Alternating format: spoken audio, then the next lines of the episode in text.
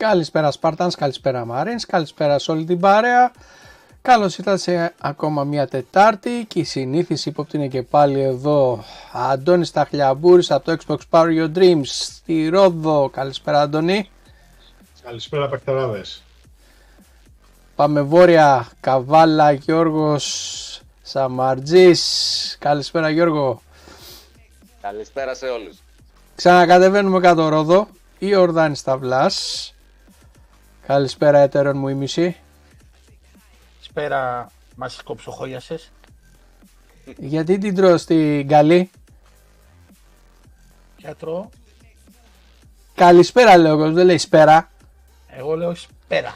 Έχεις πρόβλημα να το λύσουμε τώρα. Γι' αυτό να ξαναμοιάσω να εδώ να γίνει της μοντλής. Ποιο είπαμε το gamer tag? Ιάσονας. Λοιπόν, καλησπέρα και από μένα, Δημήτρη Σωτηρίου, το τυγράκι της καρδιάς σας και Σπάρτανς δικό σας. Καλησπέρα παιδιά. Καλώς ήρθατε άλλη μια Τετάρτη μαγευτική, μεσοβδόμαδη, έτσι ωραία πράσινη εξμποξίλα. Τι κάνετε? Είστε καλά? Έχουμε θέμα με τον ήχο. Υγιείς πάνω απ' όλα. Δεν ακουγόμαστε καλά. Δεν ακουγόμαστε καλά λόγω κεφιών. Για να δω λίγο. Μια χαρά το ακούω. Μια χαρά. Παιδιά, γράψτε στο chat αν έχουμε θέμα με τον ήχο για να το κοιτάξουμε. Ναι. Λίγο χαμηλά. Εντάξει, Δημήτρη, άμα είναι ανέβασε τα λίγο. Ανεβάσω εσένα λιγάκι. Ανέβασε εμένα λίγο γιατί δεν μπορώ να φωνάζω κιόλας. Ναι. Λοιπόν, πριν ξεκινήσουμε τα δικά μας, σαν ομάδα είπαμε να πούμε τις ευχές μας, τι να πούμε τώρα, τις προσευχές μας τέλος πάντων για αυτό που συμβαίνει στην Τουρκία. Τη συμπαράστασή μας τέλος πάντων. Τη συμπαράστασή μας. Παιδιά, είναι απίστευτο αυτό που συμβαίνει. Στη γείτονα χώρα.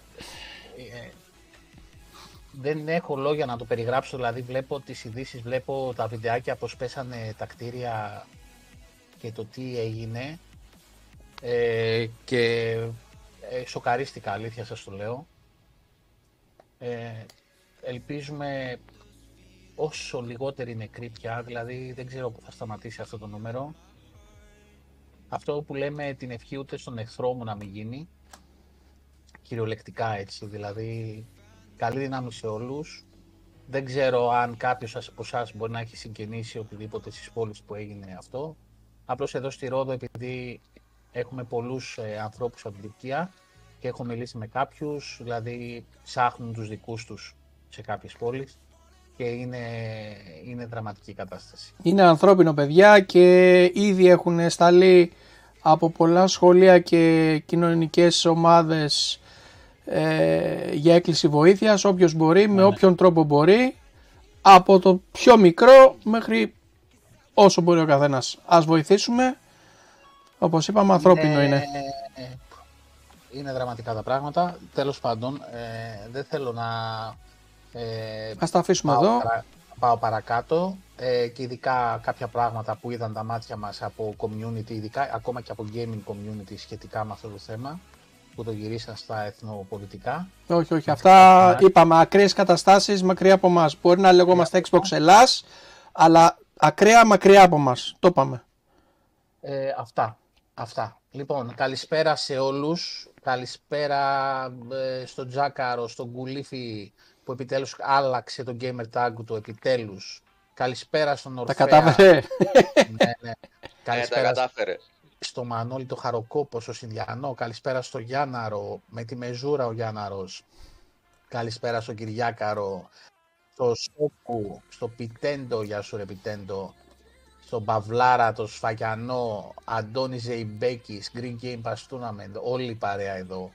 Στον Νίκο τον Πανάσιο που περιμένει να αναλύσουμε τον Jim Cryan και την παρέα του. Στον Πλάτα ο Πλόμο, καλησπέρα στον Κωνσταντίνο τον Καραγιάννη, στον Προσκρούστη, Χριστόφορε, πού είσαι ρε αγόρι μου, πού είσαι, προσοχή με τα delivery εκεί, με τα κρύα και τα χιόνια και τις βροχές. Καλησπέρα στο Ζαμπτίμ, στο Μάκη, το Λουκ. Ποιον, ξέχασα κανέναν? Καλησπέρα στο Γιάννη τον Μπόκα. Καλησπέρα σας, καλησπέρα σας παιδιά. Αν ξέχασα κάποιον, συγγνώμη. Η εβδομάδα κινείται γύρω από το Hogwarts, βασικά. Έλα ρε, γιατί το λες αυτό? Αυτό που έχει γίνει... Μόνο Harry Potter βλέπουμε. Ναι. Α, και στο Γιάκο από την εξωτική Σουηδία. Δεν το είδα ρε φίλε. Πρώτος έκανε πόλη σήμερα. Το Hogwarts, αυτό που συμβαίνει με το παιχνίδι, δεν θυμάμαι. Το Elden Ring ήταν το τελευταίο που θυμάμαι που είχε γίνει. Που είχε τόσο μεγάλα νούμερα, ναι.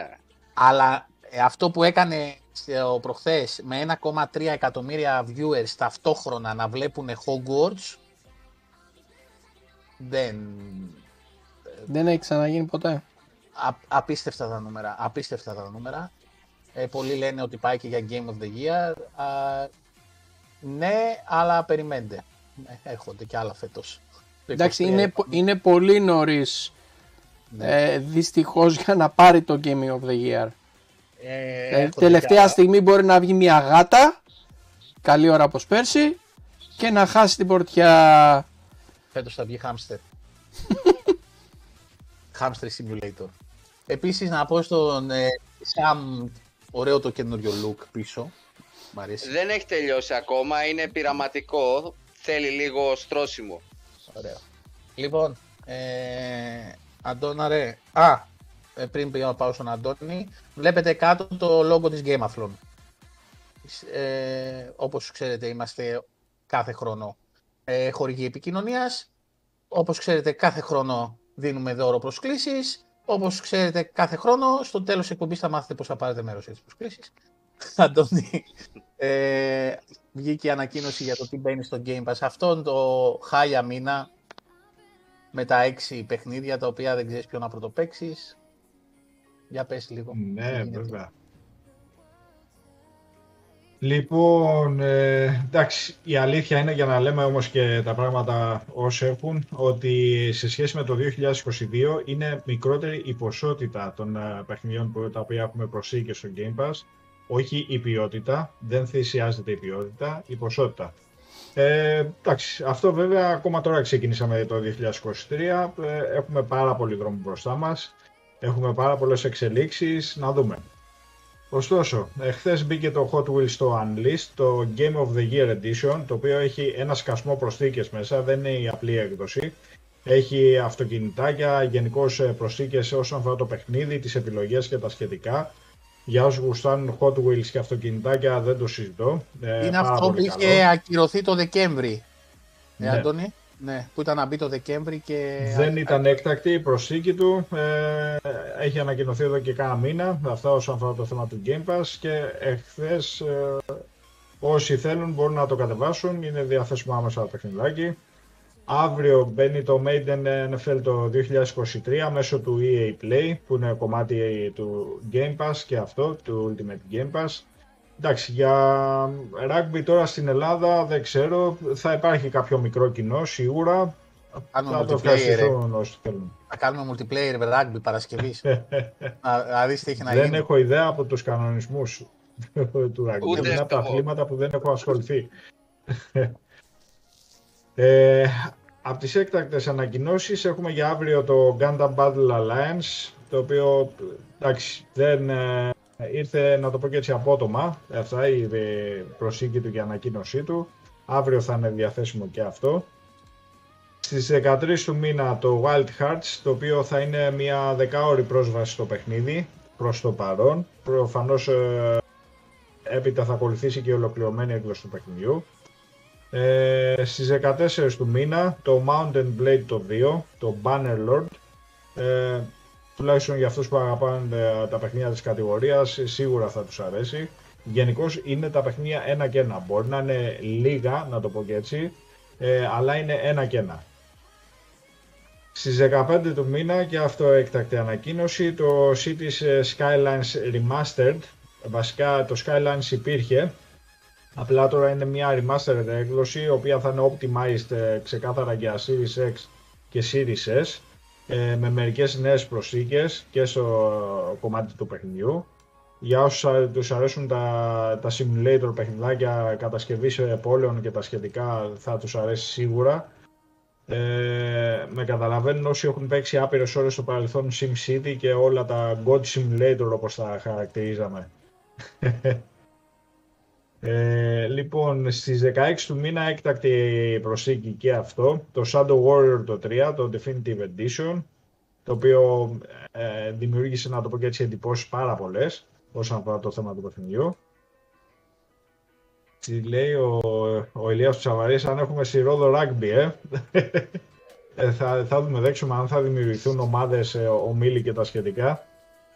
Και εντάξει, για τις 21 του μήνα που περιμέναμε και περιμένουμε το Atomic Heart, το οποίο όσο το βλέπω και στα trailers που βγάζουν τα τελευταία και τα screenshots τα οποία ανεβάσαν τα επίσημα, είναι το παιχνίδι τεχνικά φαίνεται άρτιο.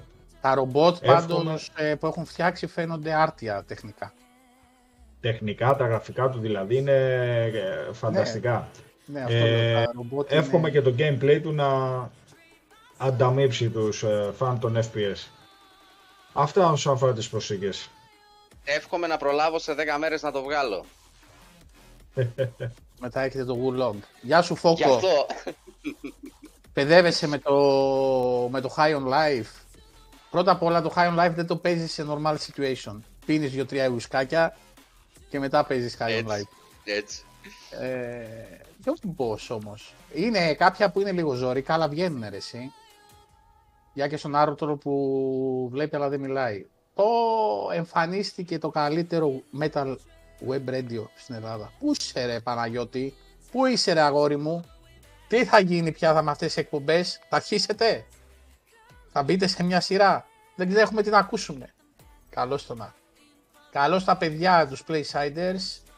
Ελπίζω μάλλον ο Κώστας είναι το είδωλο. Γεια σου ρε Κωστάρα. 40 ώρες στο Atomic Heart. Εντάξει, οκ. Okay. Τερματίζεται. Ναι, ναι. Αυτό με τα 3 ανθρωπάκια. Α, αυτοί που ενώνονται μετά. Εγώ το βγάλαμε την πρώτη. Εντελώς τυχαία. Δεν ξέρω αν το έχω σε stream, να σου πω την αλήθεια, αλλά βγαίνει, δεν είναι τίποτα. Είναι Κώστας είδωλο, γεια σου ρε Κώστα. Ωραία, το Game Pass, αυτό που λέγαμε και σε προηγούμενες εκπομπές, φαίνεται να ακολουθεί νέο δρόμο το 23. Φαίνεται να αφαιρεί την ποσότητα, γιατί, να σας πω και την αλήθεια, τόσα πολλά που μπαίνανε, χανόμασταν ρε φίλε, δηλαδή ήταν πάρα πολλά, δηλαδή υπάρχουν ακόμα από φουρνιές προηγούμενες από το καλοκαίρι που δεν έχω παίξει παιχνίδια. Ίσως είναι προτιμότερο αυτό, δηλαδή λιγότερη ποσότητα, καλύτερη ποιότητα και ώστε να προλαβαίνουμε να παίξουμε τουλάχιστον αυτά που θέλω. Άντε, Παναγιώτη, άντε με το καλό να γυρίσετε κι εσείς εκπομπές. Τώρα, πάμε να ξεκινήσουμε έτσι βαρβάτα με τη δικαστική διαμάχη, η οποία αρχίζει και, πώς να το πω ευγενικά τώρα. Πες το με δικά σου λόγια. Μην το πεις ευγενικά. Ναι. Το CMA, το έγραψα και στα παιδιά, πάει κόντρα στην αγορά της Activision Blizzard, έτσι. Και περιμένει η Microsoft να κάνει κάποιες διορθωτικές κινήσεις για να γίνει δεκτό το αίτημά τους. Γεια σου ρε Πανιστήρη, καλώς τον. Αυτά που ζητάει, τα έχω σημειωμένα τώρα, είναι την εξαίρεση του Call of Duty από την εξαγορά, Activision, Call of Duty, ναι. Να κάνει την αγορά η Microsoft και μετά να πουλήσει την Activision. Ακούστε τώρα τι ζητάει. και τη μεταπώληση της Activision και την Blizzard μετά την εξαναγορά για να μείνει μόνο εκείνη η Microsoft. Δηλαδή, τι λέει η CMA? Αγοράζεις όλο το πακέτο 70 δις, αλλά με το που το αγοράζεις χωρίς το Call of Duty, και μετά όπως το αγοράσεις πρέπει να τα ξαναπουλήσεις. Εγώ έχω δύο απορίες. Γιατί να δώσει 70 δις για την εξαγορά και ποιος τον καλό θα έχει τόσα λεφτά για να τα αγοράσεις σπασμένα χωρίς το Call of Duty? Είναι, δηλαδή, είναι το θέατρο του παραλόγου. Είναι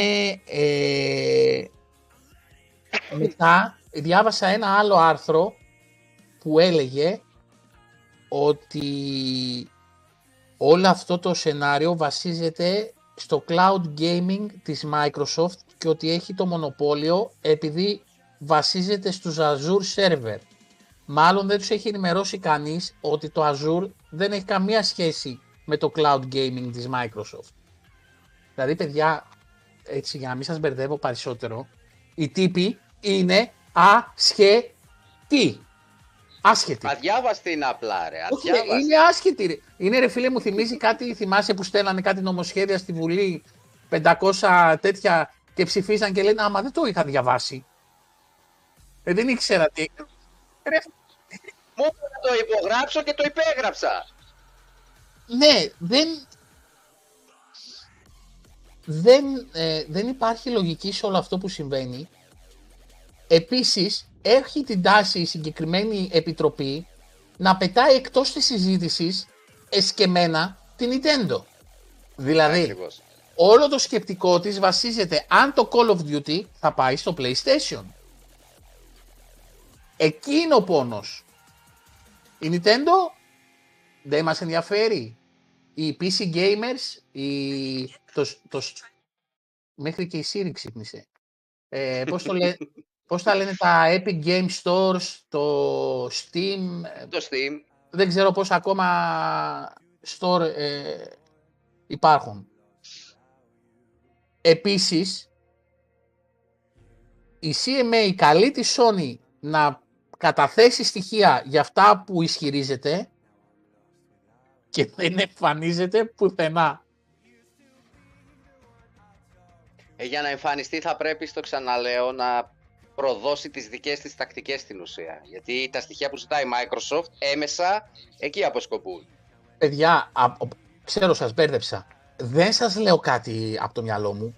Αυτό είναι το σκεπτικό τους. Το έχουν αναρτήσει. Δηλαδή, άμα κάτσετε να διαβάσετε πόσες σελίδες είναι, Αντώνη? 80. Οι εκθέσεις είναι, καταρχήν είναι αλλεπάλληλες οι εκθέσεις, ναι, και η ιστορία κρατάει καιρό. Αυτές είναι οι βασικές τρεις τους απόψεις. Τώρα φυσικά έσκασε ένα tweet, δεν ξέρω αν είναι legit ή αν δεν είναι, ότι τελικά έκανε πίσω και αποφάσισε ότι εφόσον η Microsoft συμφωνήσει να δώσει για 10 χρόνια το Call of Duty παντού, το οποίο η Microsoft το είπε από την πρώτη στιγμή, θα περάσει εξαγορά. Ναι, το θέμα είναι ότι η Sony ακόμα δεν έχει απαντήσει πάνω σε αυτό. Η Sony ακόμα ψάχνει τους μάρτυρες.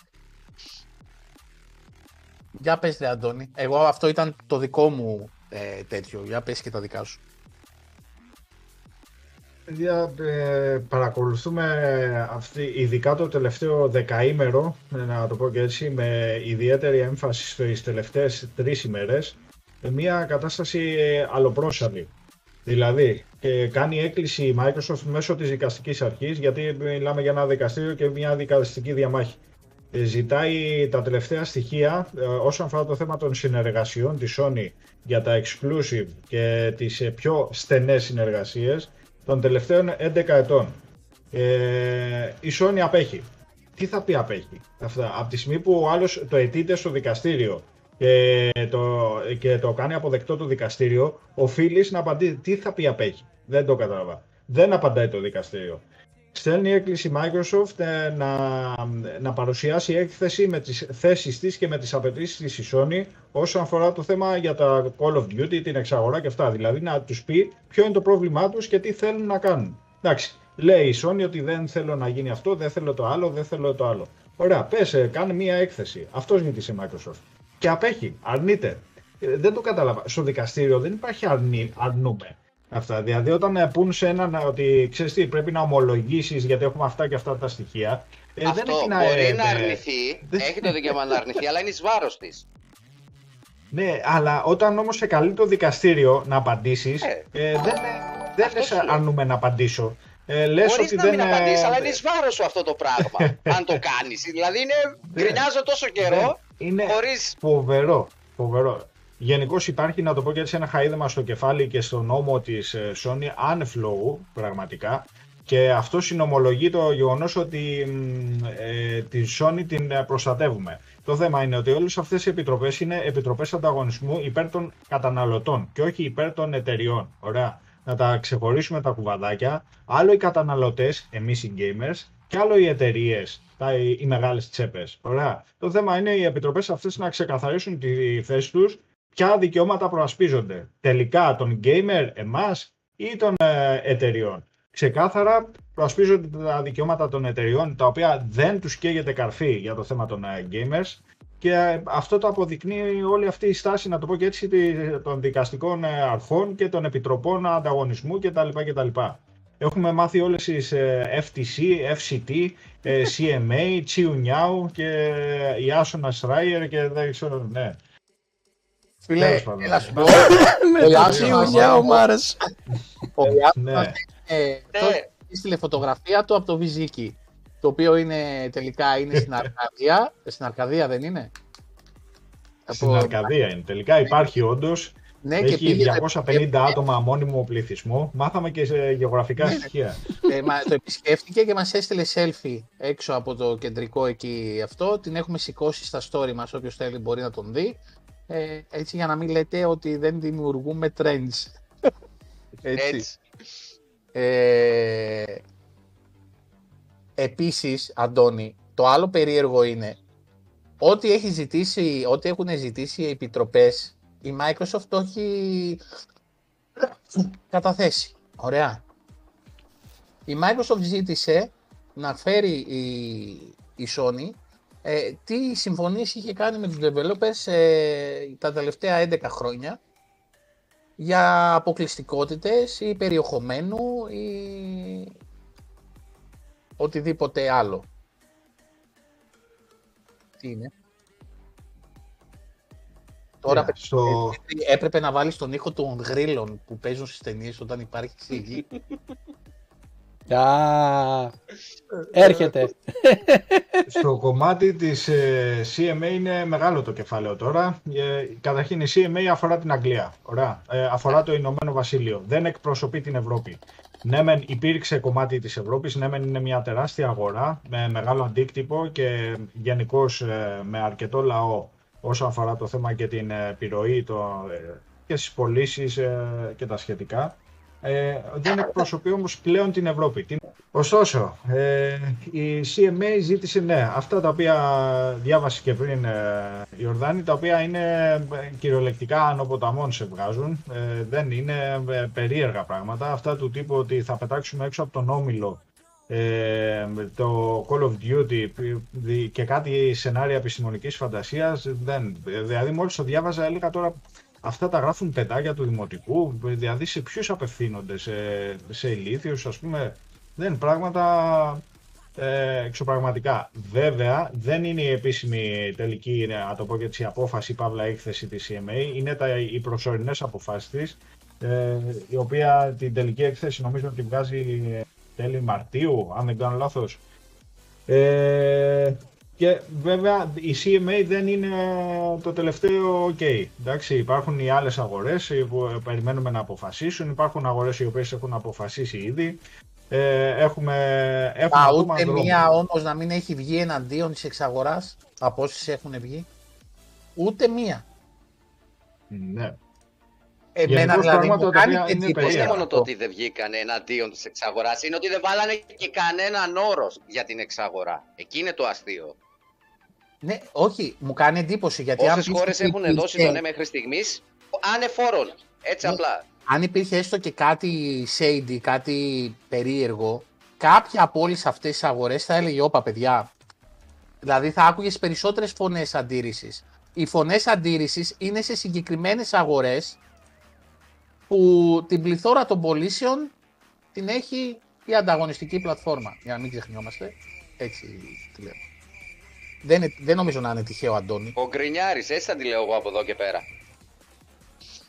Πιστεύω ότι η πιπεριά η κόκκινη στον ποπό της εταιρείας και των επιτροπών είναι το cloud. Είναι αυτό που τους ξέφυγε η λέξη, τα 5 γράμματα αυτά, τα οποία τελικά είναι αυτά που τους καίνε τον ποπό, να το πω απλά. Το cloud είναι το μονοπόλιο, δεν είναι μονοπόλιο. Αν μπορείς φτιάξει και εσύ. Δεν τους λέει κάτι οτιδήποτε. Το ότι θα φέρει, ας πούμε, το Call of Duty στο cloud και θα μπορεί να παίξει από κινητό, τάμπλετ και παντού ο καθένας το παιχνίδι, αυτό δεν στερεί από τους gamers. Είναι προς όφελος των gamers. Οπότε, εάν οι επιτροπές όντως ήταν δίπλα στο θέμα του καταναλωτή και του gamer, θα έλεγε, κάτσε εσύ, αυτή η εταιρεία θέλει να το φέρει το παιχνίδι παντού. Δίνει την ευκαιρία στον κάθε έναν που δεν έχει το high-end PC, που δεν έχει κονσόλα, που δεν έχει την οικονομική δυνατότητα, που έχει απλά ένα tablet, ας πούμε, και θέλει να παίξει και το Call of Duty εκεί πέρα. Ωραία. Τέλος πάντων, γενικώς, παιδιά, είναι μια περίεργη κατάσταση. Δεν υπάρχει αντίδραση. Αυτό είναι που μου κάνει φοβερή εντύπωση. Και από την πλευρά των επιτροπών και από την πλευρά των εταιριών υπάρχει μια παθητική στάση απέναντι στη Microsoft, προσβάλλει την νοημοσύνη όλων των gamers, και εμάς και για αυτούς που δεν έχουν, να το πω και έτσι, Xbox και PlayStation, γιατί δεν αφορά μόνο τις πλατφόρμες αυτές, ωραία, αφορά όλους.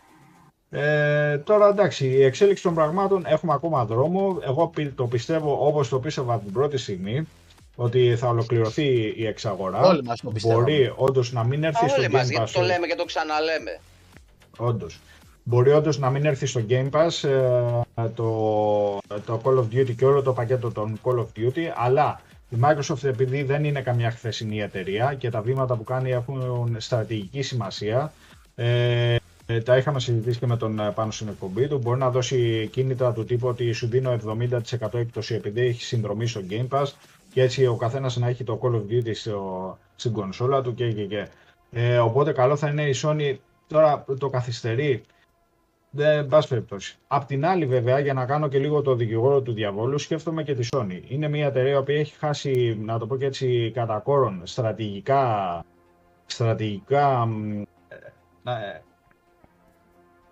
χρήμα και από το θέμα πωλήσεων των τηλεοράσεων, στερεοφωνικών, ηχείων, σε βιντεοκάμερες, φωτογραφικές μηχανές και όλα αυτά, και εισπράττει χρήμα όσον αφορά το θέμα της κονσόλας. Ωραία, είναι το πιο δυνατό της χαρτί. Αντώνη, να σου πω και κάτι επιπλέον εδώ πέρα.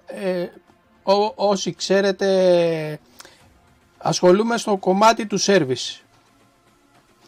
Τελευταία ακούω όλο και περισσότερα προβλήματα με την εξυπηρέτηση πελατών της εταιρείας όσον αφορά τα προβλήματα του PS5. Εδώ, δεν ξέρω τι γίνεται στο εξωτερικό, εδώ πάντως στην Ελλάδα κοροϊδεύουν στεγνά τον κόσμο. Νομίζω άλλαξε και εταιρεία service που είχε. Δεν ξέρω τι γίνεται, αλλά για άλλη μια φορά σήμερα μου ήρθε πελάτης στο μαγαζί και μου λέει, με παιδεύουν εδώ και πόσους μήνες, και μετά που πέρασε ο χρόνος εγγύησης της κονσόλας, με παρέμψε σε εσάς να σας φέρω την κονσόλα, γιατί δεν μπορούν μετά από ένα χρόνο να πάρουν αυτή την κονσόλα. Κοροϊδεύοντας τους μήνες τους ανθρώπους. Δηλαδή αυτό για μένα είναι ανεπίτρεπτο. Απέναντι τώρα στη Microsoft, όχι μόνο δεν κάνουν αυτό, σε ρωτάνε πότε πήρες το μηχάνημα ή το hardware που έχεις έξτρα, το περιφερειακό, μπράβο, και σου λένε, εφόσον το έχεις πάρει τότε, έχεις δικαίωμα επέκτασης εγγύησης στα 2 χρόνια, γιατί αλλάξαμε την πολιτική μας, μας το στέλνετε χωρίς έξοδα και σας το στέλνουμε χωρίς έξοδα. Για μένα αυτό, το after sales service, είναι μεγάλη υπόθεση. Εδώ με λιγμένη εγγύηση και επειδή είχε λήξει ένα μήνα, ενάμιση, λέει οκ, θα κάνουμε μια μικρή επέκταση για να το καλύψουμε γιατί ξέρουμε ότι έχει πρόβλημα το controller. Το αναγνωρίζουμε. Και ενώ έχει περάσει η διετία που καμία εταιρεία δεν δίνει στα πώς το λένε, δηλαδή εκτός από το κύριο προϊόν στα περιφερειακά έξτρα εγγύησης, αλλάξανε controller. Και για να επαναφέρω... Μπορεί να το στέλνουμε στην Τσεχία, στη Γερμανία που στο καλό πάνε και περιμένουμε 3 εβδομάδες, αλλά τουλάχιστον υπάρχει service. Υπάρχει εγγύηση, την οποία την τιμά. Δηλαδή δεν σου βγάζει, να το δούμε μήπως αν και ου. Και να παραφέρω τώρα τον Αντώνη στη συζήτηση του, ότι και με αυτόν τον τρόπο χάνει κόσμο. Εννοείται ότι θα χάσει, ρε φίλε. Η κακή εξυπηρέτηση είναι σαν να πας, ρε φίλε, στο μαγαζί του Αντώνη και αντί για καλημέρα να σου πει τι θες βρέμα πρωί-πρωί να πούμε. Θα ξαναπάς. Και όχι, εξυπηρέτηση. Όχι, ρε φίλε. Πολύ απλά εξυπηρέτηση. Παίζει τεράστιο ρόλο το after sales support. Δεν το συζητώ. Σε οτιδήποτε πάρεις να σε σέβεται η εταιρεία. Ναι. Αυτό που βλέπουμε στο community είναι πολλοί κόσμος δεν το ξέρει και... Ψιλοσοκάριτο όταν του λέμε μπαίνεις εδώ, κάνεις την αίτηση, βγάζεις το voucher, το βάζεις σε πακέτο, το δίνεις στην UPS ή στη Γενική Ταχυδρομική και περιμένεις απλά να σου έρθει το καινούριο. Ούτε βενζίνες δεν χαλάς για να το πας κάπου. Ναι. Και σου λέει αλήθεια, λέω ναι, μα αυτό είχα εκείνο το... Δεν είναι έτσι. Δεν ξέρω πόσα ερωτήματα έχουμε απαντήσει για την εγγύηση, πώς λειτουργεί και πώς κάνει. Για να απαντήσω στο Φόκο, γιατί είναι σημαντικό αυτό που ρώτησε, 6.30 αύριο Φόκο. Απαντήσανε. Δεν το είδα. Μην χάσεις. Μπορεί να μην διαβάζει, μπορεί να ακούει, ρε φίλε. Τι άλλο λένε τα παιδιά. Και βέβαια όσο αφορά το θέμα της Sony, κανένας δεν αντιλέγει. Είναι και περισσότερες οι πωλήσεις στις κονσόλες και στα παιχνίδια. Ναι, ωραία. Φίλε, πρώτη είναι. Στο Giro, πρώτη. Πρέπει να υπάρχει ανταγωνισμός. Πρέπει να υπάρχει Sony εκεί, να υπάρχει ο αντίλογος, να υπάρχει ο ανταγωνισμός. Πρέπει. Παίξει όμως ωραία, εντάξει, την παρτίδα σου. Γενικώς όλη αυτή η σαπίλα, να το πω και έτσι, που τελικά φάνηκε, ξεκαθάρισε το τοπίο, πραγματικά δεν είναι πέραν από κάθε φαντασία. Όχι, καταντάει τραγελαφικό, ρε φίλε, καταντάει τραγελαφικό. Ναι. Αντί να κοιτάξει ο άλλος πώς θα φτιάξει το προϊόν του, ωραία. Πώς να ψοφήσει κάτι κάτω γείτονα. Πώς θα φτιάξει το προϊόν του, έχει ταξιδέψει σε την Ευρώπη για να φέρει αντιρρήσεις στην εξαγορά. Ρε αδερφέ, κοίτα να δεις τι μπορείς να κάνεις εσύ για να φέρεις και εμάς που δεν έχουμε PlayStation, να μας φέρεις την πλατφόρμα σου, όχι μόνο με τα exclusive, να μας φέρεις. Ωραία. Εν τω μεταξύ ασχολούμενη η CMA με το IP, ωραία, γιατί τελικά από ό,τι κατάλαβα η CMA δεν ασχολείται με τον όμιλο, ασχολείται με το IP και αυτό είναι το Call of Duty, ωραία. Πού ήταν όταν εξαγόρασε την Bungie και πήρε το IP το Destiny, για παράδειγμα. Δεν το κατάλαβα. Εντάξει, IP, εντάξει, να πούμε FPS, online και έτσι και τα σχετικά. Ωραία, πού ήταν να της πει. Γενικώς μια στάση, γιατί ρε παιδί μου όλο αυτό το πράγμα απέναντι στη Microsoft, πραγματικά. Γιατί κοίταξε, η εξαγορά της Bungie είναι ένα στούντιο. Τώρα μιλάμε για όμιλο ολόκληρο. Εγώ λέω για το IP. Ναι, αλλά έχουν κολλήσει πάνω στο IP. Ναι, δεν είναι ίδια. Και σαν μεγέθη δεν είναι ίδια το Destiny με το... Ωραία. Λέει όμως... Όσο και αν αγαπάω Bungie, ωραία, δεν είναι ίδιο σαν μέγεθος το Call of Duty με το Destiny. Μην τα παντρεύουμε. Μπράβο, αυτό που λέει ο Στέλιος είναι ωραίο. Ας ρωτήσουμε στα δικαστήρια της Sega. Συμφωνώ απόλυτα με αυτό. Ναι, ας τη ρωτήσουν εκεί τη Σέγγα. Απλά στο θέμα είναι ότι λέει η CMA στην έκθεση που έγραψε ότι ερωτήθηκαν οι διάφοροι gamers και ένα 25% απάντησε ότι εάν για παράδειγμα το Call of Duty φύγει από το τέτοιο, ότι θα μεταβούν στην άλλη πλατφόρμα. Ωραία, ερωτήθηκαν αυτοί του Destiny που είχαν Xbox ότι φοβόμενοι, να το πω και έτσι, αν θα πάει το Destiny στο Sony, εάν θα άλλαζαν πλατφόρμα και οι Xboxάκηδες και πήγαιναν στη Sony πλευρά. Κοίταξε, με τόσα FPS στο Xbox. Ακριβώς, όχι ρε φίλε, Να μην μετράμε τα μεγέθη αυτά, να μετράμε το γεγονός. Το γεγονός είναι το IP.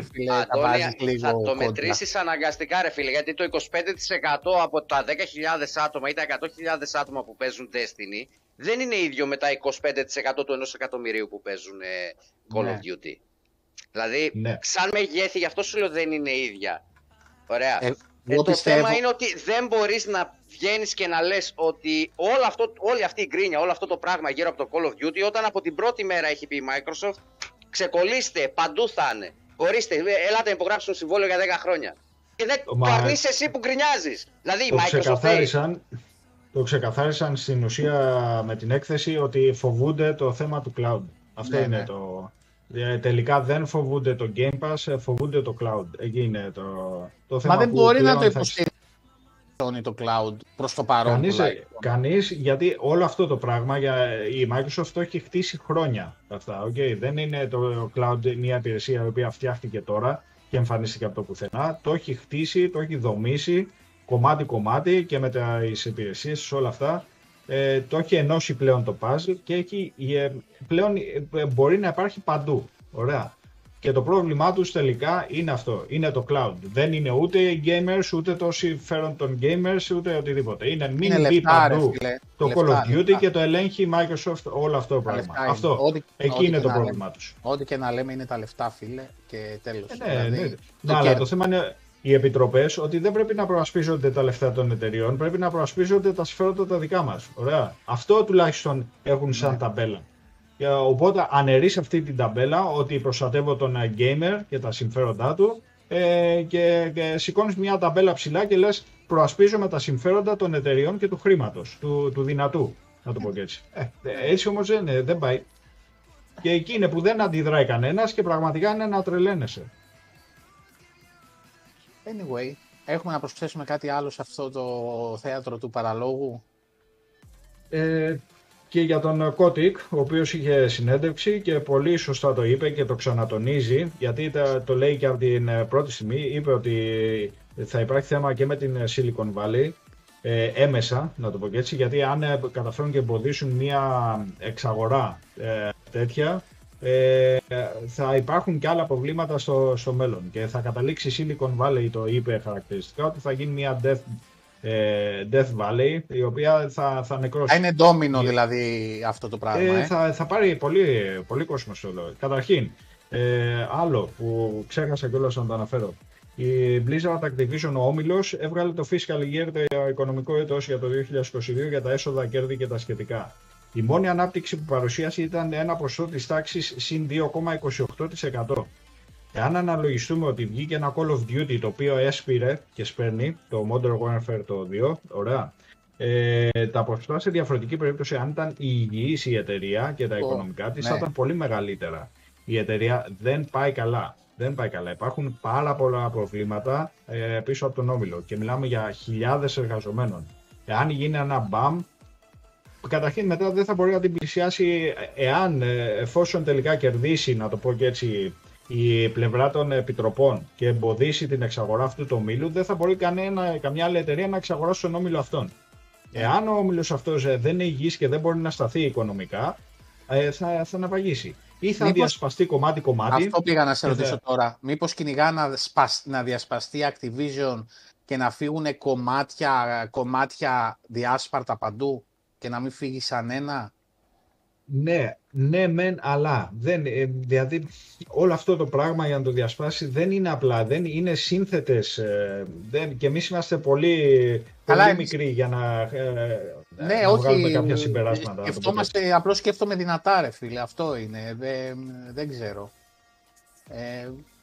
Τι να πω, δεν μπορεί να το κάνει αυτό ορφέα η Activision, άμα το έκανε αυτό...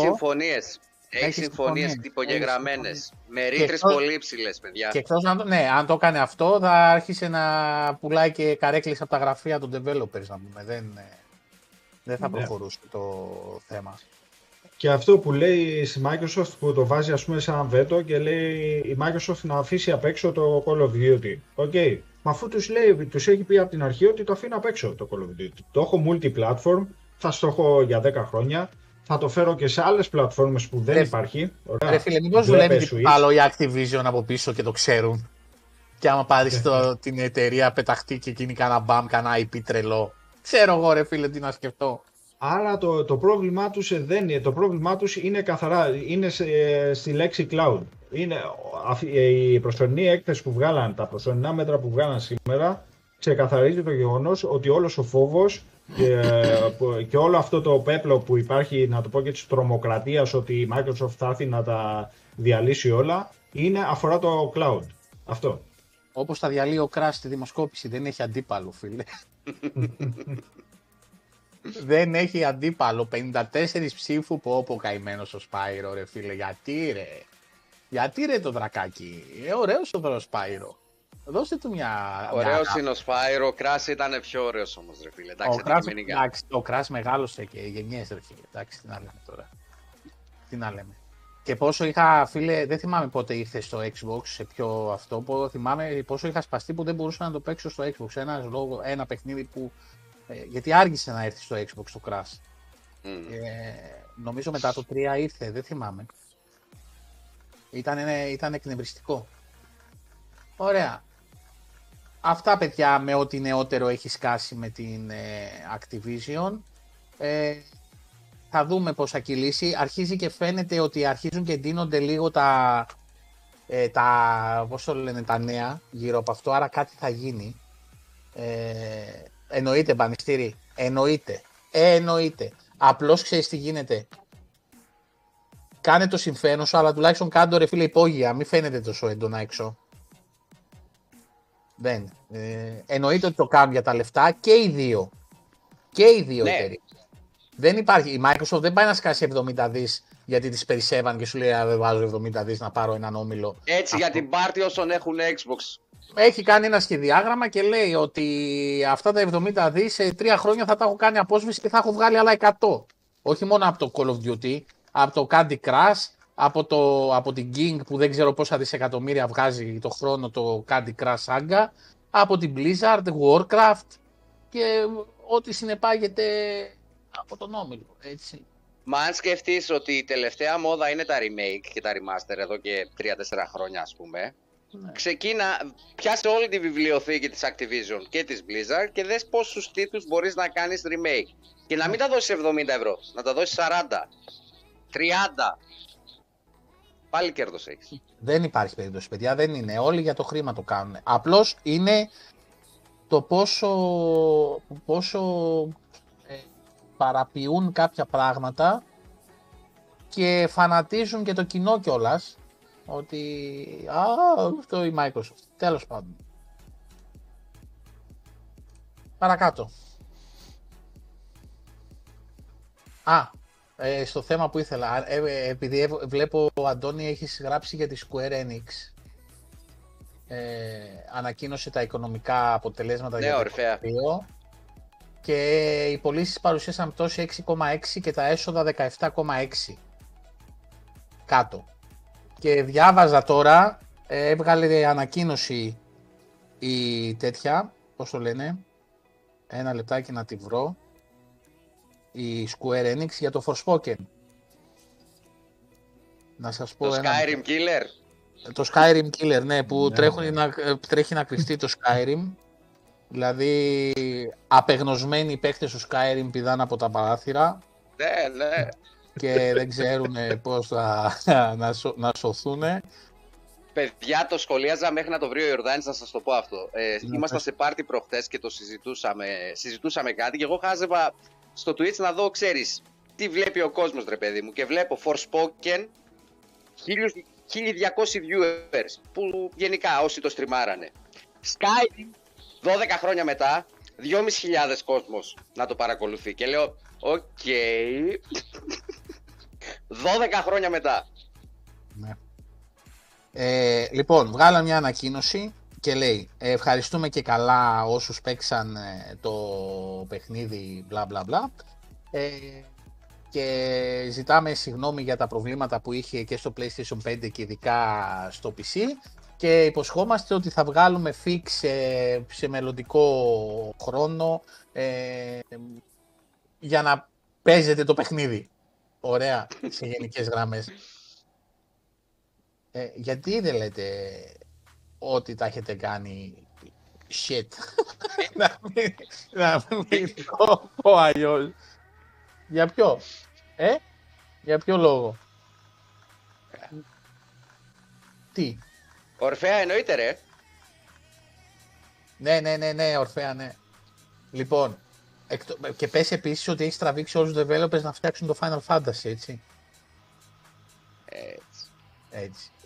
Μπορούσες να πεις και αυτό. Αλλά δεν πάει αργήσει καλά. Αργήσει λίγο το fix, ίσως αργήσει λίγο. Η Square Enix δεν πάει καλά. Έτσι κι αλλιώς για Sony έβγαζε. Εγώ πιστεύω ας την πάρει και η Sony. Γιατί δεν βλέπω άλλο Παπά Ευαγγέλιο να πηγαίνει. Απλώς να κάνει Microsoft κίνηση στην FTC για εξαγορά της Square Enix και ότι θα πάρει τα Final Fantasy από το Xbox. Γιατί σε αντίθετη περίπτωση η Sony δεν πρόκειται να έδινε στο Xbox ούτε το κάλυμα από το πλαστικό. Εδώ ρε φίλε στο Hogwarts πήγε και πλήρωσε exclusivity σε Quest. Δηλαδή, κοιτάξτε με, έξι είμαι. Πήγε και πλήρωσε exclusivity σε Quest. What? Δεν ξέρω. Έχουν τρομερή ιστορία όπως λέει ο Ορφέας, αλλά έχει καταντήσει αηδία. Και εγώ θέλω να παίξω Final Fantasy. Αλλά exclusivity σε Quest για ένα χρόνο, να μην το παίξουμε εμείς στο Xbox, τα κακά παιδιά. Γιατί εσύ δεν είσαι υπέρ των gamers. Εγώ δεν είμαι gamer. Εγώ δηλαδή να μην κάνω το Quest με το καπέλο. Εγώ δεν είμαι fan του Harry Potter, δηλαδή τι θέλετε. Είπαμε να ψοφήσει κατσίκα του γείτονα. Αυτό. Ναι. Είναι ένα τέτοιο. Το It Takes Two πότε κυκλοφόρησε, Αντώνη? 3 χρόνια. Ακόμα πουλάει, 2 χρόνια, πόσο είναι? Νομίζω πολλά είπες στα 3. Ναι, και 2 χρόνια. Και πόσο έφτασε? 10 εκατομμύρια. Εντάξει, παιχνιδάρα, δεν το συζητώ. 10 εκατομμύρια, Και έχουν και παιχνίδι σε παραγωγή, το οποίο δεν μας έχουν δώσει στοιχεία ακόμα, η Hazel Light Studio, το οποίο περιμένουμε πώς και πώς, πραγματικά δεν.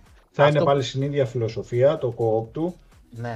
Και πιστεύω ότι θα είναι παιχνιδάρα και το επόμενο project τους. Εν τω μεταξύ, πολλές φορές κάνουν post παιδιά στο community και παιδιά λέει ένα παιχνίδι να παίξω με τη γυναίκα μου, με το παιδί μου, το πρώτο σχολείο, η text του. Ναι. Μα λογικό δεν είναι. Δεν υπάρχει, δηλαδή το πρώτο σχόλιο, η τέξη του, δεν είναι το παιχνίδι, είναι τα μαμ για οικογένεια, να παίξεις με το παιδί σου, με τη γυναίκα σου. Sorry παιδιά για το βήχα, επέστρεψε. Ναι, Ζαμπτήμ, αυτό είναι ρε, δεν υπάρχει κάτι άλλο. Λοιπόν, εμείς επειδή είμαστε μπροστά, ο Αντώνης, να ξέρετε, γεια σου η Φέιν, τα βράδια όταν κλείνουμε έχει μια κρυστάλλινη μπάλα μπροστά του. Φοράει και το... Φοράει και κάτι περίεργα πραγματάκια. Κυρία, συμφωνώ μαζί σου. Και μαντεύει... Προτιμώ το παλιό. Και μαντεύει το τι θα γίνει. Έτσι έκανε και τον Νοέμβριο του 22. Τον Νοέμβριο του 22. Τώρα που είπες η Φέιν, συγγνώμη. Τι ρε.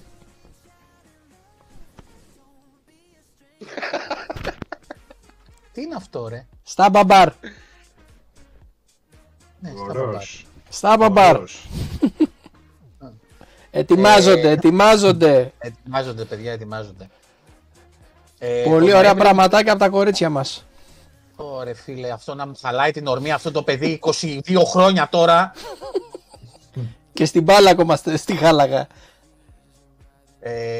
Το Νοέμβριο του 22 λοιπόν, άμα γυρίσετε σε εκπομπές μας, ο Αντώνης είχε διηλήσει τον Γόνοψ και είχε πει ότι τον Φεβρουάριο θα έχουμε το Early Access του Diablo. Και Αντώνη πότε έρχεται? Ναι, με το IGN Fan Fest 2023, το οποίο είναι διήμερο, 17 με 18 του Φεβρουαρίου, σε περίπου 10 μέρες δηλαδή από τώρα. Είπαν ότι θα ανακοινωθεί και θα ξεκινήσει η διανομή της Early Access για το Diablo 4, το οποίο είναι απίστευτο, απίστευτο πραγματικά. Βλέπω, ξαναβλέπω και το Developer Diary που έχουν βγάλει για την παραγωγή του παιχνιδιού και τα σχετικά. Και τα screenshots είναι διαμάντι. Το Diablo, παιδιά, θα σπείρει. Θα σπείρει. Blizzard, εγγύηση. Ο Πιτέντο τι λέει, στο Season Pass στο Hogwarts για το PS5 δίνει skin τον Ιάσονα για ένα χρόνο. Λες και το σχόλιο του Κουλήθη. Λογικά θα ξεκλειδώνεις ένα quest εξερεύνησης στο βυζίκι από το Chamber of Secrets. Το Chamber of Secrets θα μπαίνει στο βυζίκι. Γιατί είσαστε κακά, παιδιά. Γεια σου Τάσο, γεια σου Άλεξ. Τι ήθελα να πω, λες να μπορούμε να κάνουμε δικά μας μαγικά, δεν έχω παίξει ακόμα, με φράσεις, δηλαδή να κάνω γεια σου Βυζίκιους. Κάτι τέτοιο. Όχι γεια σου, γεια σου Βυζίκιους. Γεια σου Βυζίκιους. 5 πηγάδιους. Τρικάλων. Τρικάλιος.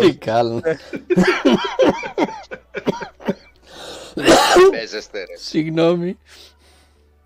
Πες μας και για τα Moon Studios, τα οποία όσοι δεν ξέρουν έχουν βγάλει το Ori, έτσι. Γεια σου κόκλα. Ο επικεφαλής, ο Τόμας Μάλερ, ο συγκεκριμένος, είπε ότι τα Ori ήταν τα Mario του στούντιο και τώρα ετοιμάζουν το Zelda του στούντιο τους, το οποίο είναι το project που έχουν ήδη σε παραγωγή, δεν έχουν ανακοινώσει κάτι, τι θα αφορά την κατηγορία του παιχνιδιού και τα σχετικά. Πιστεύω ότι θα είναι κάτι καλό σε επίπεδο Ori. Είναι ένα ταλαντούχο στούντιο, κακά ψέματα, όμως να τα λέμε και αυτά, εντάξει, να μην λέμε μόνο τα όμορφα, γιατί υπάρχουν και άσχημα σενάρια από πίσω. Για όσους παρακολουθούσαν και τότε την ιστορία όταν είχαν κυκλοφορήσει τα Ori, οι σχέσεις της Microsoft με το Moon Studios δεν είναι η καλύτερη δυνατή. Είχαν δημιουργηθεί προβλήματα με το στούντιο, γιατί όταν είχε κυκλοφορήσει το πρώτο Ori, το οποίο ήταν και exclusive για το Xbox, όταν ολοκληρώθηκε το παιχνίδι και πριν ξεκινήσει το publishing, το οποίο το είχε αναλάβει εξ ολοκλήρου η Microsoft, ζητούσαν περισσότερα χρήματα για να δώσουν το παιχνίδι. Δεν πάει έτσι. Όταν υπογράφεις συμβόλαιο και κλείνεις ένα exclusivity και τα σχετικά για την παραγωγή ενός project και ενός παιχνιδιού, το οποίο λες ότι το θέλω στην πλατφόρμα μου και σου δίνω τα χρήματα για την παραγωγή αυτά τα οποία θέλεις, μετά δεν ζητάς παραπάνω. Και είχε ξεκινήσει μια διαμάχη με αυτά. Ωστόσο, άλλο ένα θέμα το οποίο είχε δημιουργηθεί είναι ότι είχε κατηγορηθεί Moon Studios για τοξικότητα στο θέμα των υπαλλήλων της και της διαχείρισης προσωπικού. Σε σημείο μάλιστα προσβολών. Τα βήξανε εκεί μέσα και... Ναι, προσβολές λέει και δεν ξέρω και κάτι αψημαχίες και αυτά. Τέλος πάντων, μπας περιπτώσει, περιμένουμε να δούμε. Είχε πέσει και ξυλό. Είχε πέσει και σφαλιάρα. Η μια εργαζόμενη τη βαρούσαν στο ποπουδάκι, έλεγε. Όποτε έβγαινε από το γραφείο, μάλλον ήταν πώς κάνουν οι ποδοσφαιριστές. Μπράβο. Καλό παιχνίδι. Έγινε αλλαγή, έλα. Κάτσε να δηλαδή. Το οποίο το συγκεκριμένο είναι ανεπίδεκτο, έτσι. Ναι. Δεν είναι. Ναι, πέρα από την πλάκα τώρα αυτό, για να μην παρεξηγηθούμε. Ναι, ρε φίλε, εντάξει. Εννοείται. Δεν είναι αυτά, τίποτα δεν εννοείται, γιατί πολλά μπορεί να μεταφερθούν αλλιώς. Εκτός live. Όποιος το μεταφέρει, ας έρθει να μας το πει. Λοιπόν, τώρα θα μιλήσει ο Σαμ, γιατί κάτι είσαι 24 Φεβρουαρίου. 24 Φεβρουαρίου, μάλιστα. Τι έρχεται. Τι θέλεις για τις 24 Φεβρουαρίου. Τι έρχεται. Δεν ξέρω εγώ από αυτά. Έρχεται κάτι. Ένα demo έρχεται. Δεν ξέρω τι είναι. Δεν θα είναι καλό, μην το δείτε. Μην το παίξτε. Είναι στην ουσία... Εγώ το βλέπω σαν early access για όλους. Δεν το βλέπω σαν demo. Γιατί στην ουσία θα σου κρατήσει το progress για το Wo Long. Είναι, καταρχήν μιλάμε για το demo του Wo Long. Μιλάω για τα γενέθλια του Ηλία Τσαβαρή. Εσύ, τι σχέση έχεις με τον Βουλό. Ρε Ηλία, τον βρήκαμε αυτό. Λοιπόν, είναι η ημερομηνία που βγαίνει το demo του Wo Long, το οποίο όσο παίξετε, παιδιά, θα κρατήσει το progress και θα μεταφερθεί στο παιχνίδι που βγαίνει 3 Μαρτίου, είναι το launch. Day 1 στο Game Pass, υπενθυμίζουμε. Εγώ έχω παίξει την Open Beta που είχαν κάνει και ο Ορδάνης το ίδιο. Είχα μείνει ανοιχτό το στόμα. Μ' άρεσε πάρα πολύ, φίλε. Μ' άρεσε πάρα πολύ. Ένα Souls-like παιχνίδι, πάρα πολύ γρήγορο, με πολύ επιπλέον πράγμα στο combat system μέσα. Ναι. Είτε αυτό είναι counter, είτε είναι χρησιμοποίηση μαγείας ή του πνεύματος το οποίο επιλέγεις από την αρχή. Εκπληκτικό σύστημα μάχης, πανέμορφο. Αυτό που μου αρέσει ήταν η ταχύτητά του. Ήταν σαν να παίζεις ένα hack and slash. Ναι, αλλά Souls. Αλλά Souls-like. Α, και ωραίες 24 Φεβρουαρίου γενέθλια. Χαμός θα γίνει, ρε. Α, μάλιστα. Κανένα γλυκό δεν βλέπουμε. 24 Φεβρουαρίου. Έγινε επιτέντο. Λιπαντικό δεν χρειάζεται, ρε. Ασάγιο τα πάνε αυτά συνήθως. Ναι, και για όσους δεν το έχουν παρατηρήσει ήδη, έχει πάρα πολλούς χαρακτήρες από τα Dynasty Warriors μέσα. Είναι στην ίδια περίοδο, στην ίδια εποχή, για την ίδια περιοχή μιλάμε. Δυσκολία, Σαμ. Δυσκολία. Το demo που, η beta που είχαν βγάλει στην ουσία, στην αρχή μέχρι να εξοικειωθώ, ήτανε, συγχώρησε λίγο. Όταν άρχισα να νιώθω πιο σίγουρος για αυτό που πάω να κάνω και ότι όντως θα κάνω αυτό που σκέφτομαι, αρχίζει η τιμωρή. Και τιμωρεί άσχημα. Αλλά φαντάσου, Αντώνη, το demo, αυτό που είχε βγάλει το beta, τι ήταν τέλος πάντων. Εγώ που με τα Souls-like και η επαφή μου είναι μηδαμινή, το έβγαλα με το πέμπτο try, τον boss που είχε. Δηλαδή, ναι, καλό αυτό. Με τη δεύτερη, καλό αυτό. Καλό αυτό, δηλαδή ότι το έβγαλα, αλλά αυτό που μου άρεσε είναι κάθε φορά που πεθαίνεις, τον boss δυνάμωνε. Ναι, αυτός που σε σκότωνε δυνάμωνε. Όχι μόνο τον boss και το minion, γιατί όλοι οι χαρακτήρες έχουν το level από πάνω, αν εσύ ήσουν 6 level και αυτός ήταν 6 level και σε σκότωνε, και όταν θα το ξαναέφτανες εκεί, αυτός είχε πάει 9 και έπρεπε να το σκοτώσεις για να πάρεις πίσω τα level σου. Ναι, όχι απλά να πας στο σημείο που πέθανες να πάρεις όσα έχασες, πρέπει να τους σκοτώσεις. Ή να πας πιο πίσω, να σκοτώσεις άλλους, να ανέβεις level και να πας να τον πετύχεις. Αλλά είναι πολύ ωραίο το concept, θα δούμε και το υπόλοιπο παιχνίδι, γιατί εντάξει, αυτό που μας δώσαν ήταν πόσο, μισή ώρα, 40 λεπτά. Εγώ έκοβα βόλτες και το απολάμβανα, έπαιξα κανένα 2 ώρες συνολικά μέχρι να το βγάλω, αλλά ναι, περισσότεροι που διάβασα εκεί, μισάωρο με 40 λεπτά το είχαν βγάλει. Λοιπόν, παιδιά, και επειδή το Xbox Ελλάς προνοεί, είναι πάντα μπροστά και σκέφτεται για σας, για όλους εσάς που είστε εδώ, τώρα είναι ευκαιρία να βάλετε δυνατά τη μουσική, να ακούσουν οι γυναίκες σας, οι κοπέλες σας, οτιδήποτε. Ωραία. Γιατί 14 Φεβρουαρίου μη σας πάρουν τώρα λουλούδια, σοκολατάκια, πιτόγυρα και τέτοια.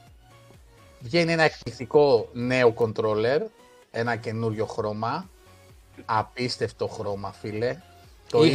Είχαν βγάλει αυτό με τη Σελήνη, που κάναμε και giveaway. Το Lunar, ναι. Το Lunar. Τώρα αυτό μιλάμε είναι κούκλα. Stellar Shift, το οποίο εν ευθέτω χρόνο θα το κάνουμε και αυτό giveaway. Ακριβώς. Θα το κάνουμε και αυτό. Αλλά παιδιά, βάλτε τις κοπέλες σας να ακούνε. Stellar Shift, 14 Φεβρουαρίου. Πολύ ωραίο controller, πανέμορφο. Να τους το πάρετε δώρο. Ναι, να τους το πάρετε δώρο, παιδιά, γιατί τώρα θα σας κάνουν και φατσούλες. Κοιτάξτε αυτές τις λυπημένες. Α, μας πει η Φέιν αν της άρεσε, σαν γυναίκα. Ποιος? Η Φέιν. Ποια? Τα κορίτσια, βρε. Α, ο Ιφέιν δεν είναι τα κορίτσια. Είναι ο Ιφέιν. Ιφέιν. Άστο, κόλλησα. Σβήσε. Restart. Reboot. Τι reboot, αυτός είναι για φορμάτ. Φτιάχνω τώρα την ανάρτηση στη σελίδα για τον game αυτόν που μας στείλανε το δελτίο τύπου. Κάνω ταυτόχρονα 10 δουλειές και έχω κολλήσει τώρα, έτσι.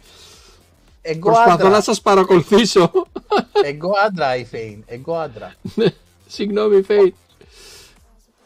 Παιδιά, η Φέιν είδες την επικεφαλίτσα δίπλα σου, έτσι. Έτσι ξεχωρίζουμε τώρα τα μέλη. Και έρχονται και τα κράνη του Master Chief σιγά σιγά. Ο Δημήτρης είναι Control Alt Delete, όχι Escape. Alt F4. Το παιδιά, το Age of Empires, τώρα που το έγραψε ο Πέτρος, δεν μπορώ να χωνέψω το customization που κάναμε με το controller. Παιδιά, παίζω πιο εύκολα με το controller από ό,τι με το ποντίκι. Είναι απίστευτο. Και περιμένω τώρα να οργανωθούν 2-3, να κάνουμε ένα σκύριμις ωραίο, έτσι, ένα μεγάλο. Να γίνει ένας κακός χαμός. Με το Στέλιο έχουμε μιλήσει, θα το κάνουμε, θα το οργανώσουμε. Λοιπόν, μισό τώρα, γιατί τώρα αυτά τα θυμάμαι ένα-ένα και νευριάζω. Ρε Αντώνη Ταχιαμπούρη, αρχισυντάκτη της εκπομπής μας, το παίζεις τώρα εδώ πέρα και ιστορία και ότι ξέρεις. Γιατί ρε φίλε κατηγορούσες τα παιδιά ότι το Fable δεν ακυρώνεται και ότι αλλάζει μηχανή γραφικών και ότι σβήνουν το στούντιο, το μετακομίζουν σε ένα τσαντήρι και οι developers θα πάνε να τυλίγουν τις μάκια. Γιατί? Το πιστεύεις ότι προσπαθούσα να θυμηθώ πώς λεγόταν ο Λίκερ αυτός ο οποίος είχε βγάλει την... Κάτι με νίτζα ήταν. Ένας νίτζα... Ούτε ο ίδιος δεν θυμάται. Νίτζα Γκάιντεν. Ούτε ο ίδιος. Έχει αλλάξει όνομα. Γιατί καταστρέφεις παιδάκια τα οποία προσπαθούν να κάνουν τη δουλειά τους. Δηλαδή έβγαλε το παλικάρι μια είδηση. Πήγες εκεί, το ισοπαίδωσες. Για ποιο λόγο δηλαδή? Πες μας το λόγο που το κάνεις αυτό. Πες μας γιατί χαλάς την πιάτσα. Πες μας. Θα το έδινα, θα τον βάφτιζα. Τον βάφτιζα με κανένα όνομα. Ο 4chan, αυτός το είχε βγάλει. 4chan. Ναι.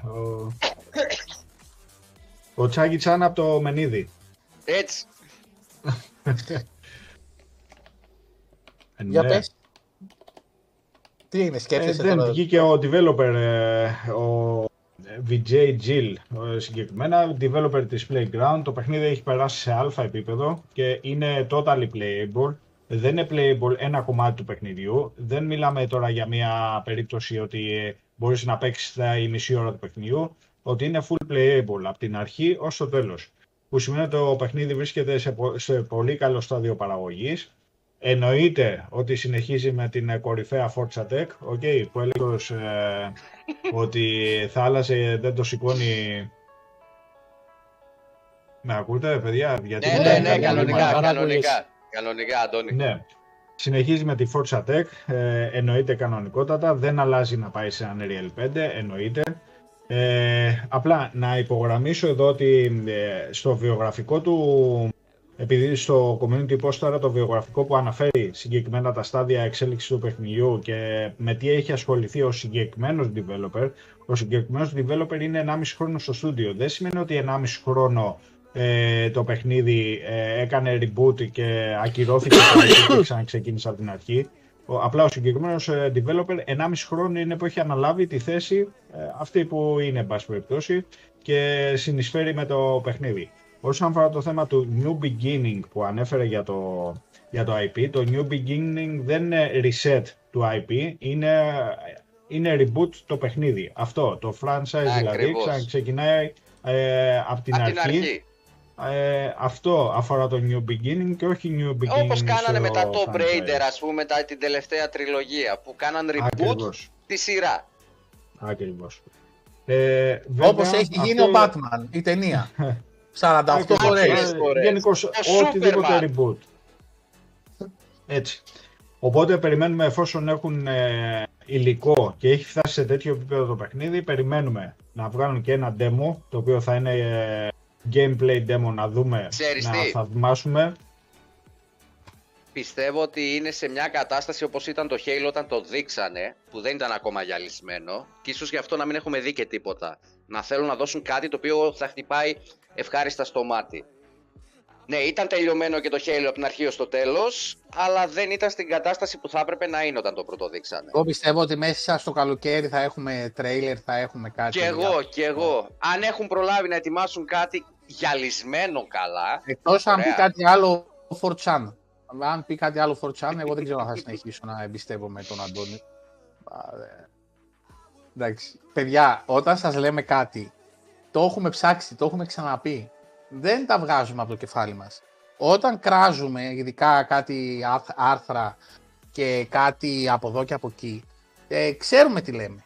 Ό,τι λέμε το ξέρουμε. Δηλαδή το έχουμε επιβεβαιώσει πριν το πούμε ή θα πούμε παιδιά είδαμε αυτό και αυτό. Δεν είναι legit ακόμα, δεν είναι σίγουρο. Δεν είναι επίσημο. Το είδαμε από account το οποίο εμπιστευόμαστε. Για να πούμε την είδηση που δεν λέει beep για τα κλικ. Έτσι. Τώρα που είπα beep για τα κλικ, τι μου ήρθε στο μυαλό. Γιατί πανηγυρίζουν στην ανταγωνιστική πλατφόρμα τώρα. Έχουν ρίξει τα ίντερνετια. Έχει πέσει το σύμπαν και έχουν γίνει χαμός. Αντώνη, τα αμαθές. Πού αναφέρεσαι, δεν άμαθες. Μπορούν πλέον να κάνουν ασύρματα update τα χειριστήρια.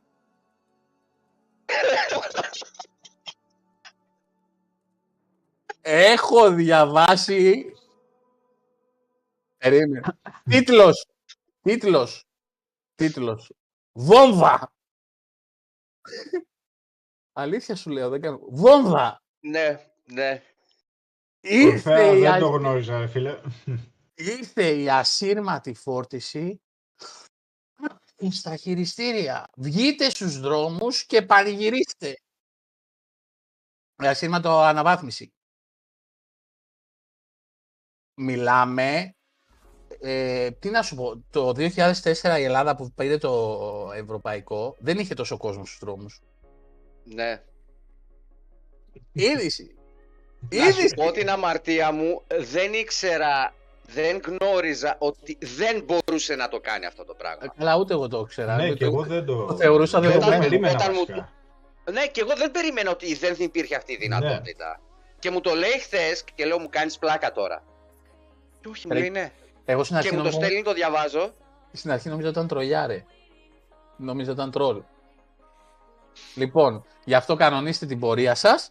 Έτσι, και μου τσαμπουνάτε εδώ μέσα ό,τι θέλετε. Σοκ, να. Αβίαστα, αλήγιστα, απάλευτα. Ρε παιδιά, οκ. Okay. Βγήκε ένα καινούριο mode, μια καινούρια υπηρεσία. Μην το κάνετε ρε φίλε τίτλο μαύρα φωτιζόμενα με νέον ότι έγινε κάτι. Δεν έγινε. Χαλαρώστε. Λοιπόν, να απαντήσω λίγο. Ο Τάσος ρώτησε για το Skull and Bones. Τάσο, το Skull and Bones 27 Γενάρη... Αυτόν τον αιώνα. Ναι. Αυτό το Γενάρη έστειλε technical test και έπαιξε και ο Στέλιος εδώ από μας. Δεν ξέρω, δεν ρώτησα το Στέλιο πολλά. Απλώς επειδή διάβασα πάρα πολλά από κάποιους που κάναν το technical test, τα περισσότερο feedback ήταν πάρτε το, ωραία, ή κλείστε το, ή κάντε κάτι άλλο για να παίζετε το παιχνίδι. Είχε πάρα πολλά προβλήματα, είχε πάρα πολλά θέματα. Ένα παλικάρι έπαιζε 6 ώρες που ήταν το technical test και έκανε το ίδιο quest για να ανεβάσει απλά το καράβι. Δεν ήταν καθόλου καλό το feedback. Το Skull and Bones, δεν ξέρουμε αν θα βγει. Αν βγει στην κατάσταση που είναι, θα έχει θέματα. Πιθανή ημερομηνία για το Hellblade. Αντώνη, έχεις κάτι για το Hellblade? Από leaks, παιδιά, για τέλη του έτους. Τέλος του έτους, το πιθανότερο είναι ότι θα το έχουμε. Το προηγούμενο Νοέμβρη δεν βγήκε. Νοέμβρη ήταν. Αν θυμάμαι καλά, νομίζω Νοέμβρη έχει κυκλοφορήσει. Θυμάμαι μετά το καλοκαίρι. Δεν θυμάμαι αν ήταν Σεπτέμβρης ή αν ήταν Νοέμβρης. Αντώνη, όχι ρε, σταματήσαμε το Google Translate γιατί δεν καταλαβαίναμε ούτε εμείς τη γράφουμε.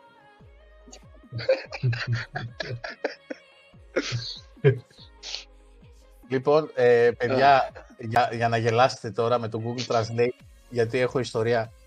είχα κολλήσει κάποια στιγμή και ήθελα να στείλαμε ένα email στη Microsoft εχθές σήμερα, δεν θυμάμαι πότε το στείλα, για να τη ρωτήσω τι γίνεται με τα υπόλοιπα perks των rewards στην Ελλάδα, αν θα ανοίξουν με το Game Pass Quest και όλα αυτά.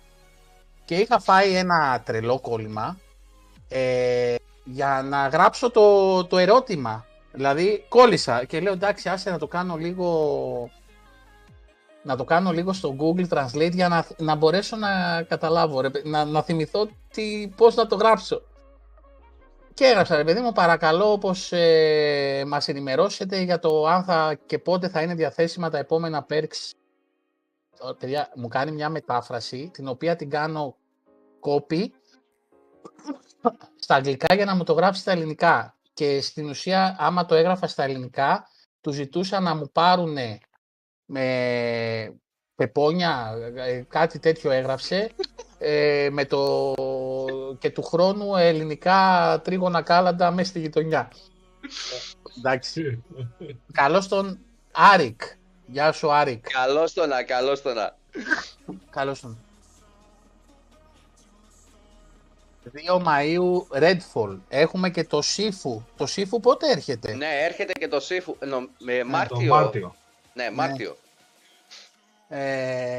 Μάρτιο. Ναι, όχι ολόκληρα άρθρα, Νίκο. Δεν είναι άρθρα. Έχουν συστήσει εφημερίδα κυριακάτικη. Με ένθετο. Και 3 περιοδικά και 2 κουπόνια για το σούπερ μάρκετ. Δεν είναι τώρα αυτά τα πράγματα. Λοιπόν. Αυτό και μου ήρθε φλασιά. Τι άλλο. Το Hogwarts το είπαμε, παιδιά. Από 10 του μηνός έρχομαι. Μπίκους ντίκους, ξέρετε εσείς. Να βγάλω φυσάκι, να δείξουμε. Όχι, μην βγάλεις, άστο, σουρπρίζ. Εντάξει. Καλά, Άρικ, καλά ρε φίλε, εσύ πώς πας? Καλώς τον Άρικ. Έχουμε καιρό να σε δούμε. Με τις δουλειές και με αυτά. Μπαίνουμε που και που στα live σου, μπορεί να μην γράφουμε, αλλά μπαίνουμε, σε χαζεύουμε. Μπαίνουμε, προσπαθούμε. Πέστε λίγο, παιδιά, για το Ubisoft Plus που ξαναέσκασε, Αντώνη. Με έχει πετάνει ο Μίχας. Έχουν βάλει ένδειξη σε παιχνίδια, να το πω και έτσι, του Ubisoft Plus για τη συμβατότητα όσον αφορά το θέμα Series X, Series S, που σημαίνει ότι και επίσημα πλέον είναι θέμα ημερών να έρθει στο Xbox. Απλά για να μην παρεξηγηθούμε, όχι η υπηρεσία ότι θα προσθεθεί στο Game Pass, εντάξει, ότι θα έρθει στο Xbox, θα μπορεί δηλαδή ο καθένας να φτιάξει λογαριασμό, εντάξει, να πληρώσει συνδρομή για παράδειγμα και να έχει τις υπηρεσίες του Ubisoft Plus. Ακριβώς. Βέβαια, αυτό δεν αναιρεί το γεγονός ότι κάποια στιγμή το Ubisoft Plus θα ξημερώσει και θα το βρούμε στο Game Pass, όπως μια ωραία πρωία είδαμε και το EA Play. Αυτό έλεγα προχτές στον Ιορδάνη, ότι δεν μου φαίνεται εμένα προσωπικά τυχαίο το γεγονός ότι έπεσε ο αριθμός των παιχνιδιών που είναι διαθέσιμος αυτή τη στιγμή στο Game Pass. Ωραία, δεν μου φαίνεται τυχαίο, γιατί έπεσε στα 370... 360, κάτι τέτοιο, ας πούμε. Γιατί αν είναι να προσθεθεί ξανά μέσα στον κατάλογο των παιχνιδιών και η υπηρεσία όλα τα παιχνίδια της Ubisoft, πάλι θα ανέβει πάνω από τα 430-440. 377 είναι τώρα. Αυτό λέω. Ότι αν είναι να μπουν κάποια στιγμή μελλοντικά, όχι άμεσα, ας μπει τώρα μία υπηρεσία, ωραία, και στην πορεία, επειδή έχει ακουστεί πάρα πολλές φορές για τη συνεργασία και κανένας από τους δύο δεν το έχει αποκλείσει. Δεν το έχει επιβεβαιώσει βέβαια κιόλας, αλλά δεν το έχει αποκλείσει. Βάλουμε ρε φίλε με 1,5-2 ευρώ παραπάνω. Αυτό ακριβώς. Πολύ πιθανό να σου πει ότι θα βγει και μια κατηγορία Game Pass, όπως θα είναι η Lite που θα είναι στα 3 ευρώ πόσο θα είναι, ας πούμε, με τις διαφημίσεις. Θα είναι και μια στα 15 ευρώ, 16 ευρώ που θα περιλαμβάνει και το Ubisoft Plus, εκτός από το EA Play. Και μπορούμε να λάβουμε και υπόψη μας και άλλους δύο παράγοντες όσον αφορά το θέμα της Ubisoft. Πρώτον είναι ότι αντιμετωπίζει σοβαρά τα οικονομικά προβλήματα η εταιρεία. Κλείνοντας και το οικονομικό έτος, δεν ξέρω πού θα φτάσει η βαλίτσα με τη Ubisoft και το θέμα το οικονομικό της. Είναι άσχημη η κατάσταση γενικότερα. Πρώτον αυτόν, και δεύτερον ότι το 2022 μην ξεχνάμε ότι έδωσε 10 παιχνίδια σχεδόν, αναμήνα σχεδόν έδινε έναν τίτλο της στο Game Pass, okay? Ναι. Και μπορεί ο καθένας να πει ανά βάση μήνα τα δίκαιλα, από Assassin's Creed Odyssey μέχρι το Immortals, το Phoenix Rising, το Tom Clash, το Rainbow Six και πάει λέγοντας. Γενικώς εγώ το πιστεύω ότι μέχρι το καλοκαίρι, γενικώς αν ήταν διαφορετικά τα πράγματα με το θέμα των δικαστικών εξελίξεων, επιτροπών και ότι θα είχαμε μια άλλη εικόνα τώρα. Αλλά περιμένουμε.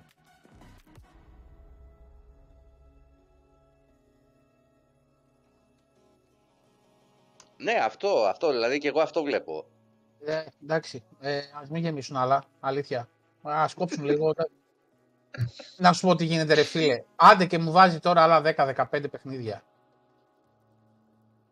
Πότε?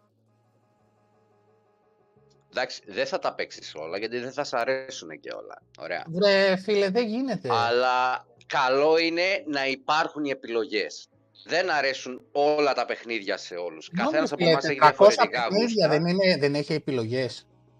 Αυτό σου λέω. Θες όμως τα 400 αυτά, τα 320 υπήρχαν και πέρυσι και πρόπερση και παραπρόπερση. Κάποιος θα έχει παίξει. Όχι, φίλε, κάποιος δεν θέλει να τα ξαναπαίξει. Maximum 18 μήνες τα παιχνίδια. Εκτός από τα first party, όλα τα υπόλοιπα είναι maximum 18 όλα μήνες. Τα υπόλοιπα, πόσες φορές έχεις δει παιχνίδι να βγαίνει? Να είναι μέσα 1,5 χρόνο, να βγαίνει για 2 μήνες και να ξαναμπαίνει. 3. Παραπάνω είναι. Εγώ 3 θυμάμαι. Εντάξει, οκ. Okay. Αλλά και η πολύ είναι σαν να πας στο μανάβι και να παίρνεις 12 κιλά πορτοκάλια ενώ εσύ τρώσε ένα ανά μια εβδομάδα. Θα χαλάσουν, ρε φίλε. Ναι. Εντάξει. Δεν τα πάρει στο σπίτι εκεί στη. Δεν γίνεται. Κάτα πορτοκαλόπιτα να πούμε και να είναι πιο χρήσιμο. Κάτι καλό. Άσε να βγάζει πιο λίγα και ωραία παιχνίδια και θα τα βρούμε. Εν τω μεταξύ πήρα μια καραμέλα πριν ξεράσω από το Βίχα. Αλλά δεν βλέπω δουλειά. Ο Αντώνης τίποτα δεν κάνει. Τίποτα μας φαίνεται. Να πούμε μόνο, sorry που διακόπτω κιόλας, όσον αφορά πριν για το Wo Long, το Fallen Dynasty που λέγαμε, πολύ σημαντικό παιδιά, για το demo το οποίο θα κυκλοφορήσει 24 Δευτέρου, και για όσους το παίξουν, τα save τα οποία θα κάνουν στο demo, ναι, θα μπορούν να τα χρησιμοποιήσουν. Το progress το ακολουθεί. Το είπα. Δεν το είπα με τον τρόπο που το λες εσύ, είπα ότι το progress θα συνεχιστεί μετά κανονικά όταν θα γίνει το launch του παιχνιδιού. Project Midnight. Ποιο είναι αυτό, ρε φίλε, το project, το ξέρουμε? Ποιο παιχνίδι είναι, Αντώνη? Είχα ακούσει, αν θυμάμαι καλά, ότι είναι ένα RPG εποχής και καλά στο... όχι μεσαιωνικού τύπου, ούτε με μάγους και τα σχετικά. Θα αφορά, νομίζω, κάπου εκεί σε Γαλλία του 1600, για παράδειγμα, αν θυμάμαι καλά. Τι πράγμα? Ναι, είναι ένα καινούριο project το οποίο έχει ήδη σε παραγωγή Compulsion Game Studio, το οποίο δεν είναι σε φάση, να το πω και έτσι, ξεκινήματος. Το παιχνίδι μπήκε και αυτό σε αλφα στάδιο, totally playable και αυτό, όπως το Fable.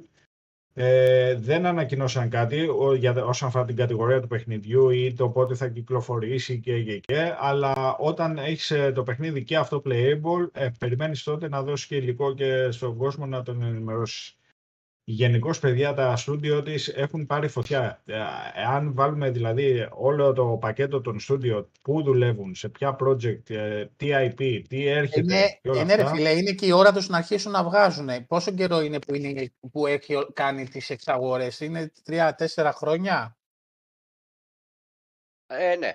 Ναι. Κάποια στούντιο 3, κάποια στούντιο 4, κάποια λίγο παραπάνω, κάποια λίγο λιγότερο. Δουλεύανε κάποια IP πριν την εξαγορά και τα συνέχισα με την εξαγορά. Ένας χρόνος παιχνιδιού είναι μια τετραετία με 5 χρόνια. Πες, αναλόγως και το στούντιο. Άρα φυσιολογικά είναι ότι αρχίζουν να βγαίνουν προϊόντα τώρα. Δηλαδή θα αρχίσουν να βγάζουν υλικό. Όλα. Βασίλη, για το DualSense δεν το έχω πιάσει στα χέρια μου. Το μόνο review που διάβασα είναι του Παντελάκη του Στέιου στο Greek Game Pass Tournaments. Σε αυτό το έγραψε ή στο Nintendo, Xbox, Sony. Δεν θυμάμαι. Σε κάποιο από τα δύο. Άμα πας στο Greek Game Pass Tournaments θα βρεις και την άλλη ομάδα. Που ο Στέλιος ασχολείται και με τα ραλάκια και με όλα αυτά και τα έχει και τα δύο. Έχει και το Elite, το 2, έχει και το DualSense, το πήρε. Σε αυτό που με κατά είναι η τιμή του. 250 ευρώ. Είναι πάρα πολλά τα λεφτά. Για μένα τουλάχιστον. Και δεύτερον, να πω ότι διάβασα από το Στέλιο ότι έχει πολλά πλαστικά μέρη. Δηλαδή εκεί που το Elite είναι μεταλλικό, το DualSense είναι πλαστικό. Και η διάρκεια μπαταρίας του λένε ότι είναι μικρή. Αυτό είναι στην ουσία το κακό, γιατί έχει ακόμα μικρότερη μπαταρία σε σχέση με το απλό το DualSense. Δεν ξέρω, δεν μπορώ να σου πω τη γνώμη μου, δεν το έχω πιάσει στα χέρια μου, δεν ξέρω αν θα το δω ποτέ μπροστά μου για να το δω. Από ό,τι συμφωνώ, Ορφέα. Από ό,τι έχω διαβάσει. Ναι. Και εγώ συμφωνώ με τον Ορφέα, και η Obsidian και η Zenimax. Λοιπόν, πες μας και με τον emulator τώρα που έχει γίνει χαμός παντού, το καινούριο. Εγώ προσωπικά δεν έχω ασχοληθεί με τους emulators, ό,τι δω σαν πληροφορία και ό,τι ποστάρω. Γίνεται ο κακός χαμός στο Twitter με τους emulators που υποστηρίζονται από το Xbox, ξεκινώντας από το RetroArch που είχε κυκλοφορήσει πρώτα-πρώτα και τους άλλους δύο που ακολούθησαν με τελευταία προσθήκη τον Xenia, ο οποίος φέρνει όλη τη βιβλιοθήκη, θα μπορεί να έχει πρόσβαση ο καθένας σε όλα τα παιχνίδια του Xbox 360, ακόμη και αυτά τα οποία δεν υποστηρίζονται από την backwards compatibility υπηρεσία. Ακριβώς. Τεράστια βιβλιοθήκη έρχεται να προσθεθεί για τους, και γενικώς για τους retro lovers, αλλά και γενικότερα για όλους θα έλεγα, οι οποίοι θέλουν να παίξουν και από Nintendo 64 και από Wii και δεν ξέρω και όπως έχει νομίζω 12 πλατφόρμες σου δίνει σαν σύνολο η δυνατότητα. Παιδιά, όλα είναι θέμα επιλογών, δηλαδή λένε, επειδή διάβασα και κάποια πικρόχολα σχόλια του τύπου «Έμορε emulator σε next gen consoles, τι είναι main» ξέρω, και τα σχετικά. Δεν πάβει να είναι μια επιλογή. Υπάρχει κόσμος ο οποίος γουστάρει να παίζει με emulation παιχνίδια παλιά. Θέλει στον ελεύθερο του χρόνο να μην παίξει ένα παιχνίδι νέας γενιάς, θέλει να παίξει ένα παλιό Mario για παράδειγμα, οτιδήποτε. Υπάρχει η δυνατότητα επιλογής. Okay. Τώρα, κατά πόσο είναι εύκολο να το εγκαταστήσει ο καθένας και τα παιχνίδια να τα κατεβάσει, να τα βάλει στη βιβλιοθήκη του και τα σχετικά, δεν το γνωρίζω. Αύριο έχω προγραμματισμένο ένα post για τον Xenia νομίζω ή για τον Dolphin, ένα από τους δύο emulator. Δεν είναι παράνομες ενέργειες, απλά έχει βάλει σαν επισήμανση Microsoft ότι καλό είναι να μην μπαίνουν screenshot οτιδήποτε από την κονσόλα, τα οποία θα αφορούν τους emulators. Okay. Είναι unofficially οι emulators αυτοί, αλλά δεν μιλάμε για πειρατεία, δεν μιλάμε για τέτοιο επίπεδο. Αν έχεις αγοράσει τον developer, νομίζω δεν υπάρχει κανένα πρόβλημα με τη Microsoft. Στο retail mode έχει θέμα. Το retail mode θεωρείται σε εισαγωγικά επικίνδυνο. Αν αγοράσεις τον dev mode, που είναι το 20άρικο, εκεί δεν μπορείς να στο πειράξει κανείς. Το μόνο θέμα είναι, ειδικά στο RetroArch, είναι ότι όταν θα ανοίξεις την κονσόλα θα πρέπει να επιλέξεις ή θα παίξω τώρα retro ή θα παίξω παιχνίδια του Xbox. Δεν γίνεται να είναι και τα δύο αντίθετα. Δεν έχει μετάβαση από το ένα στο άλλο δηλαδή. Restart την κονσόλα. Αυτό. Αλλά το Dev Mode, επειδή το έχω ψάξει πάρα πολύ και προσπαθώ να κάνω έναν οδηγό για αυτό το κομμάτι, για το official, για το Dev Mode, είναι ok. Το Xenia και διάβασα και ορφαία ότι έχει ακόμα και πολλά, είναι και λίγο ψιλομπαγκαρισμένο, δηλαδή κάνει ακόμα, γιατί είναι και σε beta στέδιο, από ό,τι κατάλαβα. Έχει ακόμα λίγα μικροπροβλήματα. Αλλά και μόνο ότι, φίλε, έχεις τη δυνατότητα μέσα από την κονσόλα σου να κάνεις ό,τι στο καλό γουστάρεις. Δηλαδή, να μην χρειάζεται να ανοίγεις PC για να παίξεις ένα οποιοδήποτε παλιό σου παιχνίδι. Είναι, βοηθάει. Νίκο, άστο, αυτό είναι το ψυχαναγκαστικό μου, φίλε. Άστο. Παίζει με τον ψυχαναγκασμό μου. Λοιπόν, και νέο gameplay trailer για το Planet of Lana και το Last Case of Benedict Fox. Καλά, το Last Case of Benedict Fox, περιττώ να σου πω ότι το περιμένω και αυτό, Αντώνη, πολύ. Μου άρεσε πάρα πολύ το trailer. Καλά, είμαι και platform freak. Αλλά φάνηκε υπέροχο.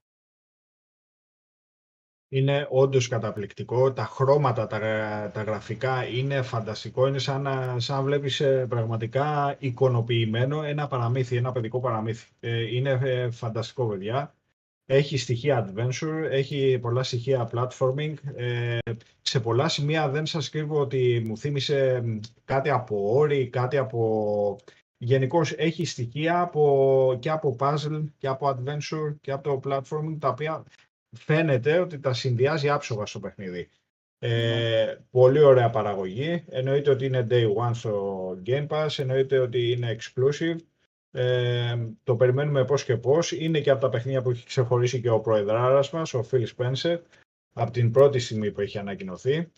Όπως επίσης και το Planet of Lana, το οποίο είναι σχεδιασμένο, φτιαγμένο εξ ολοκλήρου στο χέρι, σκίτσα δηλαδή στο χέρι, που φτιάχνουν οι σκιτσογράφοι, οι Pavla developers, στην παραγωγή του. Και αυτό πάλι platform, με λιγότερα adventure στοιχεία, puzzle platform θα το χαρακτήριζα, πανέμορφο και αυτό. Το περιμένουμε εννοείται πώς και πώς. Day one, Game Pass, exclusive, θα τα ευχαριστηθούμε. Το Lies of P ήταν για... Απρίλιο δεν ήταν. Απρίλιο, ναι. Απρίλιο. Ναράκα, Blade Point, παίζεις ακόμα, Βασίλη. Καλώς το να. Μπράβο, ρε φίλε. Πλάκα, δεν το ζωρίσαμε περισσότερο από όσο έπρεπε. Ναι. Να πω ότι είδα σήμερα και καινούριο... Εγώ τουλάχιστον το είδα σήμερα, δεν ξέρω, μπορεί να βγει και χθες προχθές ας πούμε, καινούριο 9 λεπτό βίντεο gameplay trailer στην ουσία από το Star Wars το Jedi Survivor, ναι. Και μου άρεσε πάρα πολύ. Θα το δούμε. Στο κομμάτι των γραφικών, ποια είναι η γνώμη σου Σάμ, σε αυτό που είδες? Κοίταξε, δεν είναι τελειωμένο προϊόν, ωραία. Αυτό που είδα σκεφτόμενος το στάδιο του παιχνιδιού, το στάδιο στο οποίο βρίσκεται το παιχνίδι, με κάλυψε πάρα πολύ κιόλας. Μπορούν και καλύτερα, το ξέρω. Μπορούν και καλύτερα. Το Mountain Blade είδα κάποια... Αντώνη. Ποιο? Το Mountain Blade που είναι τώρα για το Φεβρουάριο, ξέρουμε ημερομηνία. Το Mountain Blade. Ναι, που το βάλαν στο Coming Soon, στο Game Pass. Είναι σε αυτά που είπαμε πριν, στις προσήκες. Ας πω αμέσως, 14 του μήνα. 14 ναι, του Αγίου Βαλεντίνου. Ναι. Ορφεά, τώρα ερχόμαστε στα λόγια του Φιλ που έλεγε κάθε μήνα θα έχετε να παίξει. Γεια σου Άρη και ευχαριστούμε που πέρασες, ρε φίλε, να είσαι καλά. Ευχαριστούμε πολύ. Αυτά που έλεγε ο Φιλ. Γεια σου, φίλε. Κάθε μήνα θα έχετε να παίξει. Και εγώ στο Survivor αυτό που είδα, δεν είδα μια next gen παραγωγή. Εντελώς προσωπική μου άποψη, τουλάχιστον από αυτό που είδαμε το 9 λεπτό, okay. Είναι σαν να βλέπω συνέχεια του πολύ επιτυχημένου καθ' όλα τα άλλα Battlefront. Γι' αυτό σου λέω μπορούν και καλύτερα. Μου άρεσε αυτό που είδα, αλλά δεν είπα ότι, είναι ότι έχουν κάνει κάτι το wow στο κομμάτι το τεχνικό στα γραφικά. Και μάλιστα έχει στο 9 λεπτό αυτό, από το πέμπτο λεπτό και μετά τον δείχνει σε μια κοιλάδα, το οποίο αντιμετωπίζει 2-3 εξωγήινους τέρατα, τι είναι αυτά εν πάση περιπτώσει, που τα πετσοκόβει και όλα, τα κόβει και στη μέση τα τέρατα αυτά. είδα πολλές ατέλειες, δηλαδή κάτι πολύ μόνο λίγο ατσούμπαλα, ναι, pop-in δεν είδα, είχε αλλά γενικώς... Ναι, μου φάνηκε το παιχνίδι λίγο ότι πρέπει να δουλευτεί στο κομμάτι του γυαλίσματος και να το φέρει λίγο σε πιο next-gen κατάσταση. Γι' αυτό το πήγανε και πιο πίσω. Δεν ήταν έτοιμο. Το βγάλαν official δηλαδή το gameplay trailer αυτό. Ναι, είναι επίσημο, επίσημο 9 λεπτό gameplay trailer που το έκανε το IGN. Με frame drops. Έχει frame drops γιατί το λέει κιόλας ότι είναι work in progress. Δεν είναι τελειωμένο παιχνίδι. Είναι work in progress ακόμα. Αυτά στο Nintendo, Ορφέα. Nintendo can update Vampire Survivors. Εντάξει, εγώ άμα συνέχιζα κι άλλο με το Vampire Survivors δεν θα παίζα τίποτα άλλο, παιδιά. Δεν μπορούσα, εντάξει. Γι' αυτό τον κόλλησα τώρα με το Elder Scrolls. Τουλάχιστον αυτό το σταματάς. Μπορείς να το σταματήσεις. Δεν παθαίνεις το τρέμουλο του εθισμού. Κοιμάσαι και λες, μπορούσα να περάσω κι άλλο την πίστα. Εντάξει. Λοιπόν, καλά δεν χρειάζεται. Να δω τη δημοσκόπηση. Πανηγυρικό... Μα γιατί, μπορεί να είχε έκπληξη, ανατροπή. Πανηγυρική ήττα του Crash, του Spyro. Εντάξει. Κρίμα για το δρακάκι. Δημήτρη, έχεις έτοιμη την κλήρωση για το FIFA. Τα καλά. Ωραία. Μέχρι να το βρεις εσύ αυτό... Τίποτα. Μόνο τον επίθετο ήταν Μαϊλής. Μόνο αυτό βγάζεις. Τα υπόλοιπα ισχύουν κανονικά. Επειδή ο νικητής που κάναμε στην προηγούμενη κλήρωση δεν εμφανίστηκε μια εβδομάδα και από το Γιάννη, το Γιάνναρο προσπαθήσανε από τα παιδιά από το Green Game Master να τον βρούνε, να του δώσουν το δώρο. Δεν τον βρήκανε. Άρα θα το κληρώσουμε αλλού. Δεν γίνεται, παιδιά, να κερδίζεις δώρο και να σε φτιάχνουν. Έχεις το αρχείο, ρε φίλε. Δεν μπορώ. Συγχαρητήρια.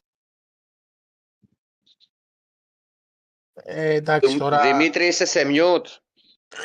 Ναι, θα το βρούμε. Θα το βρούμε. Γιατί δεν σ' ακούνε τα παιδιά, γι' αυτό. Ναι. Ναι, εντάξει, ρε φίλε, φτάνει. Πολύ τον ακούσαμε. Σήμερα στις 12 έχει Nintendo Direct.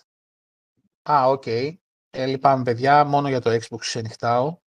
Για... πώς το λένε, για παρουσιάσεις και τα λοιπά.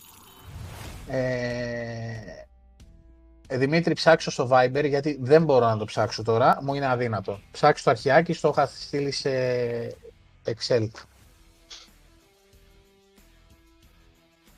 Τι ήθελα να πω, ναι, λοιπόν, για την Gameathon, παιδιά, θα κληρώσουμε 3 μονοήμερες προσκλήσεις 2 ατόμων. Θα βγει ανακοίνωση στο community για το τέτοιο, πώς το λένε, για το πώς θα πάρετε μέρος. Η κλήρωση θα γίνει την επόμενη εβδομάδα. Αύριο θα σηκωθεί η post και στο, και στο Power Your Dreams και στο Xbox Ελλάς για το πώς θα πάρετε μέρος, γιατί σε όποιος θέλει να πάει στο Gameathlon με το φίλο του, τη φίλη του, την κοπέλα του, τη γυναίκα του, το boyfriend, οτιδήποτε έχετε, να πάτε να παρακολουθήσετε την έκθεση, η οποία, εντάξει, θα γίνει χαμός. Επίσης, μπείτε στο Xbox Ελλάς, έχει σηκωθεί η δημοσκόπηση, ψηφοφορία για το τι θα παίξουμε τη Δευτέρα, στα Backwards. Την προηγούμενη παίξαμε Black, έγινε χαμός. Δηλαδή, θυμηθήκαν οι παλιοί και μάθαν οι νεότεροι τι παιχνίδαρος ήταν το Black, ειδικά με τον ήχο, με τα όπλα και όλα αυτά. Και πόσο πολύ θέλουμε remake ή sequel. Ναι, με αυτό. Για την επόμενη εβδομάδα είναι το κατακαημένο κάμεο που τρέχει από την πρώτη εβδομάδα, το καημένο μπάσκετ ψηφιστή και βγει τριάβα. Είναι το Blinks με τη γατούλα. Και είναι ο νικητής του της επόμενης Δευτέρας, το ήξερα με το που το έβαλα, το Alan Wake. Αυτά τα τρία είναι. Μπείτε μέσα στο Xbox Ελλάς, ψηφίστε ποιο θέλετε να παίξουμε τη Δευτέρα, η οποία Δευτέρα αλλάζει η ώρα η εκπομπή, από τις 9.30 πάει στις 10. Θα αλλάξουμε ώρα στο Twitch. Επίσης, Παρασκευή έχουμε Halo. Εντελώς για τυχαία. Το οποίο βγήκε και καινούριο update σήμερα, πριν από μερικές ώρες. Με καινούριο mode και πίστες από το community. Και θα είναι μόνιμο. Και ετοιμάζεται και δεύτερο update με πίστες για Big Team, γιατί οι συγκεκριμένες 4 που μπήκαν είναι για 4v4. Ναι. Εντελώς τυχαία θα παίξουμε Halo την Παρασκευή. Παιδιά, ειλικρινά δεν έχουμε παιχνίδια να μας χωράνε τις Παρασκευές. Δεν ξέρουμε τι να κάνουμε. Γι' αυτό είναι τα παιχνίδια πάντα Halo, Forza, Gears. Τώρα βάλαμε και το Fortnite, το οποίο ήταν φοβερό. Δεν ξέρω όσοι ήσασταν. Περάσαμε πολύ ωραία στο Fortnite με τα custom server. Μαϊλής νομίζω είναι το επίθετο. Το μου βγάζει Δημήτρη. Σηκώσαμε ένα πολύ ωραίο άρθρο, ειδικά για ανθρώπους που δεν γνωρίζουν την ασφάλεια του Xbox. 7 Φεβρουαρίου, εχθές ήταν η μέρα ασφαλούς διαδικτύου στο Xbox. Σήκωσε το Xbox ένα άρθρο και με κάποιες συμβουλές για το πώς μπορείτε να προστατέψετε τα παιδιά σας την ώρα του online gaming.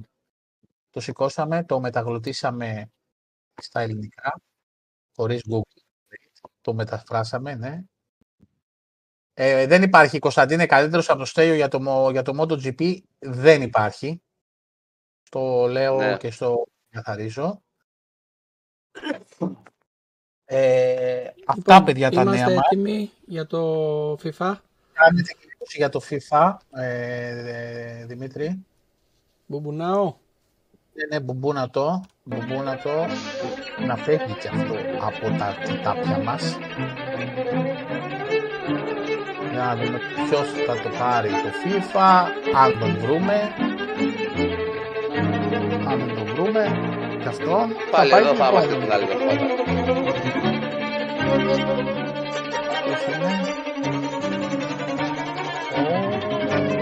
Δημήτρης.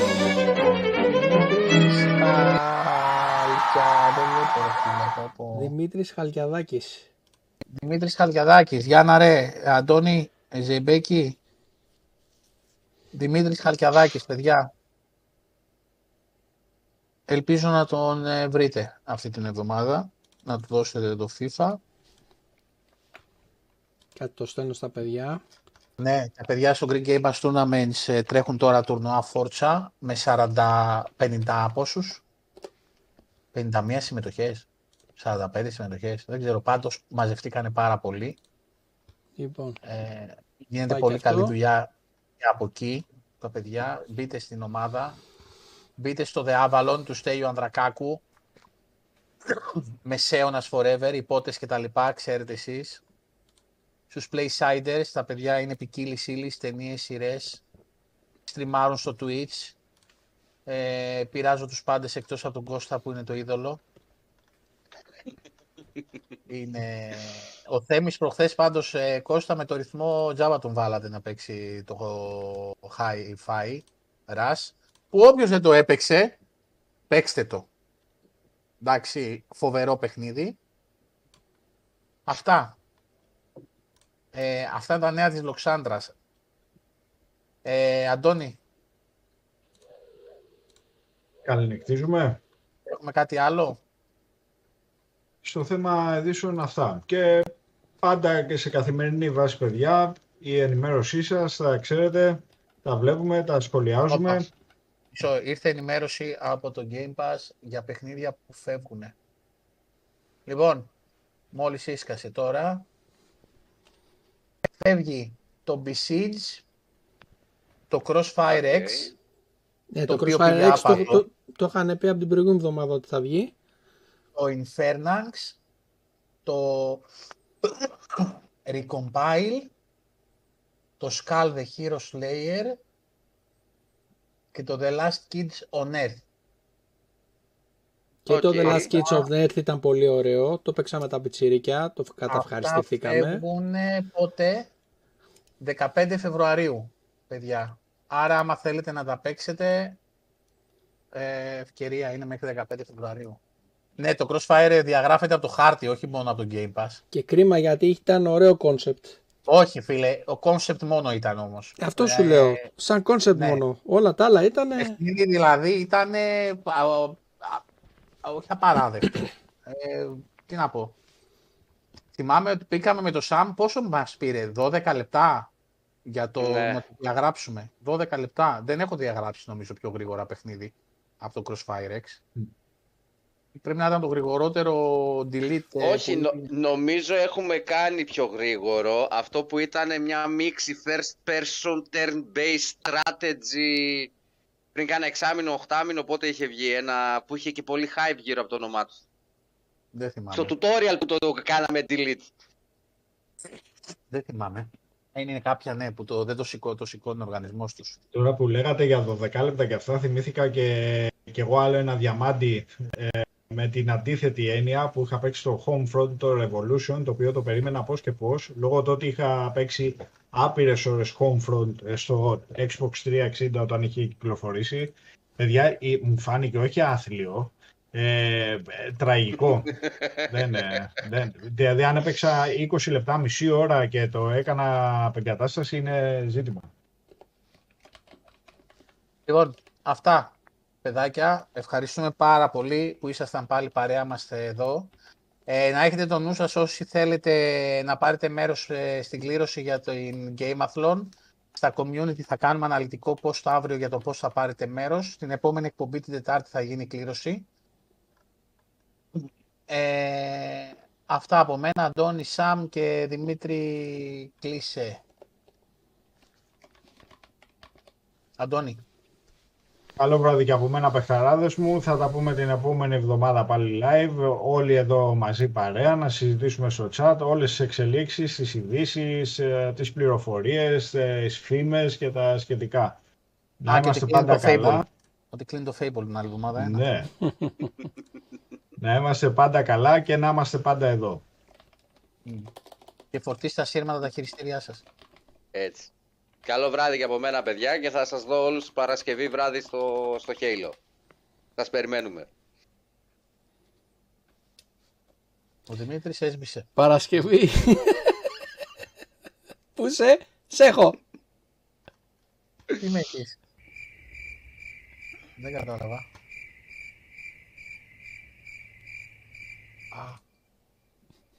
Σπαρτάνς, δικό σας. Άουτρε, όχι δικό σας. Όχι πάει.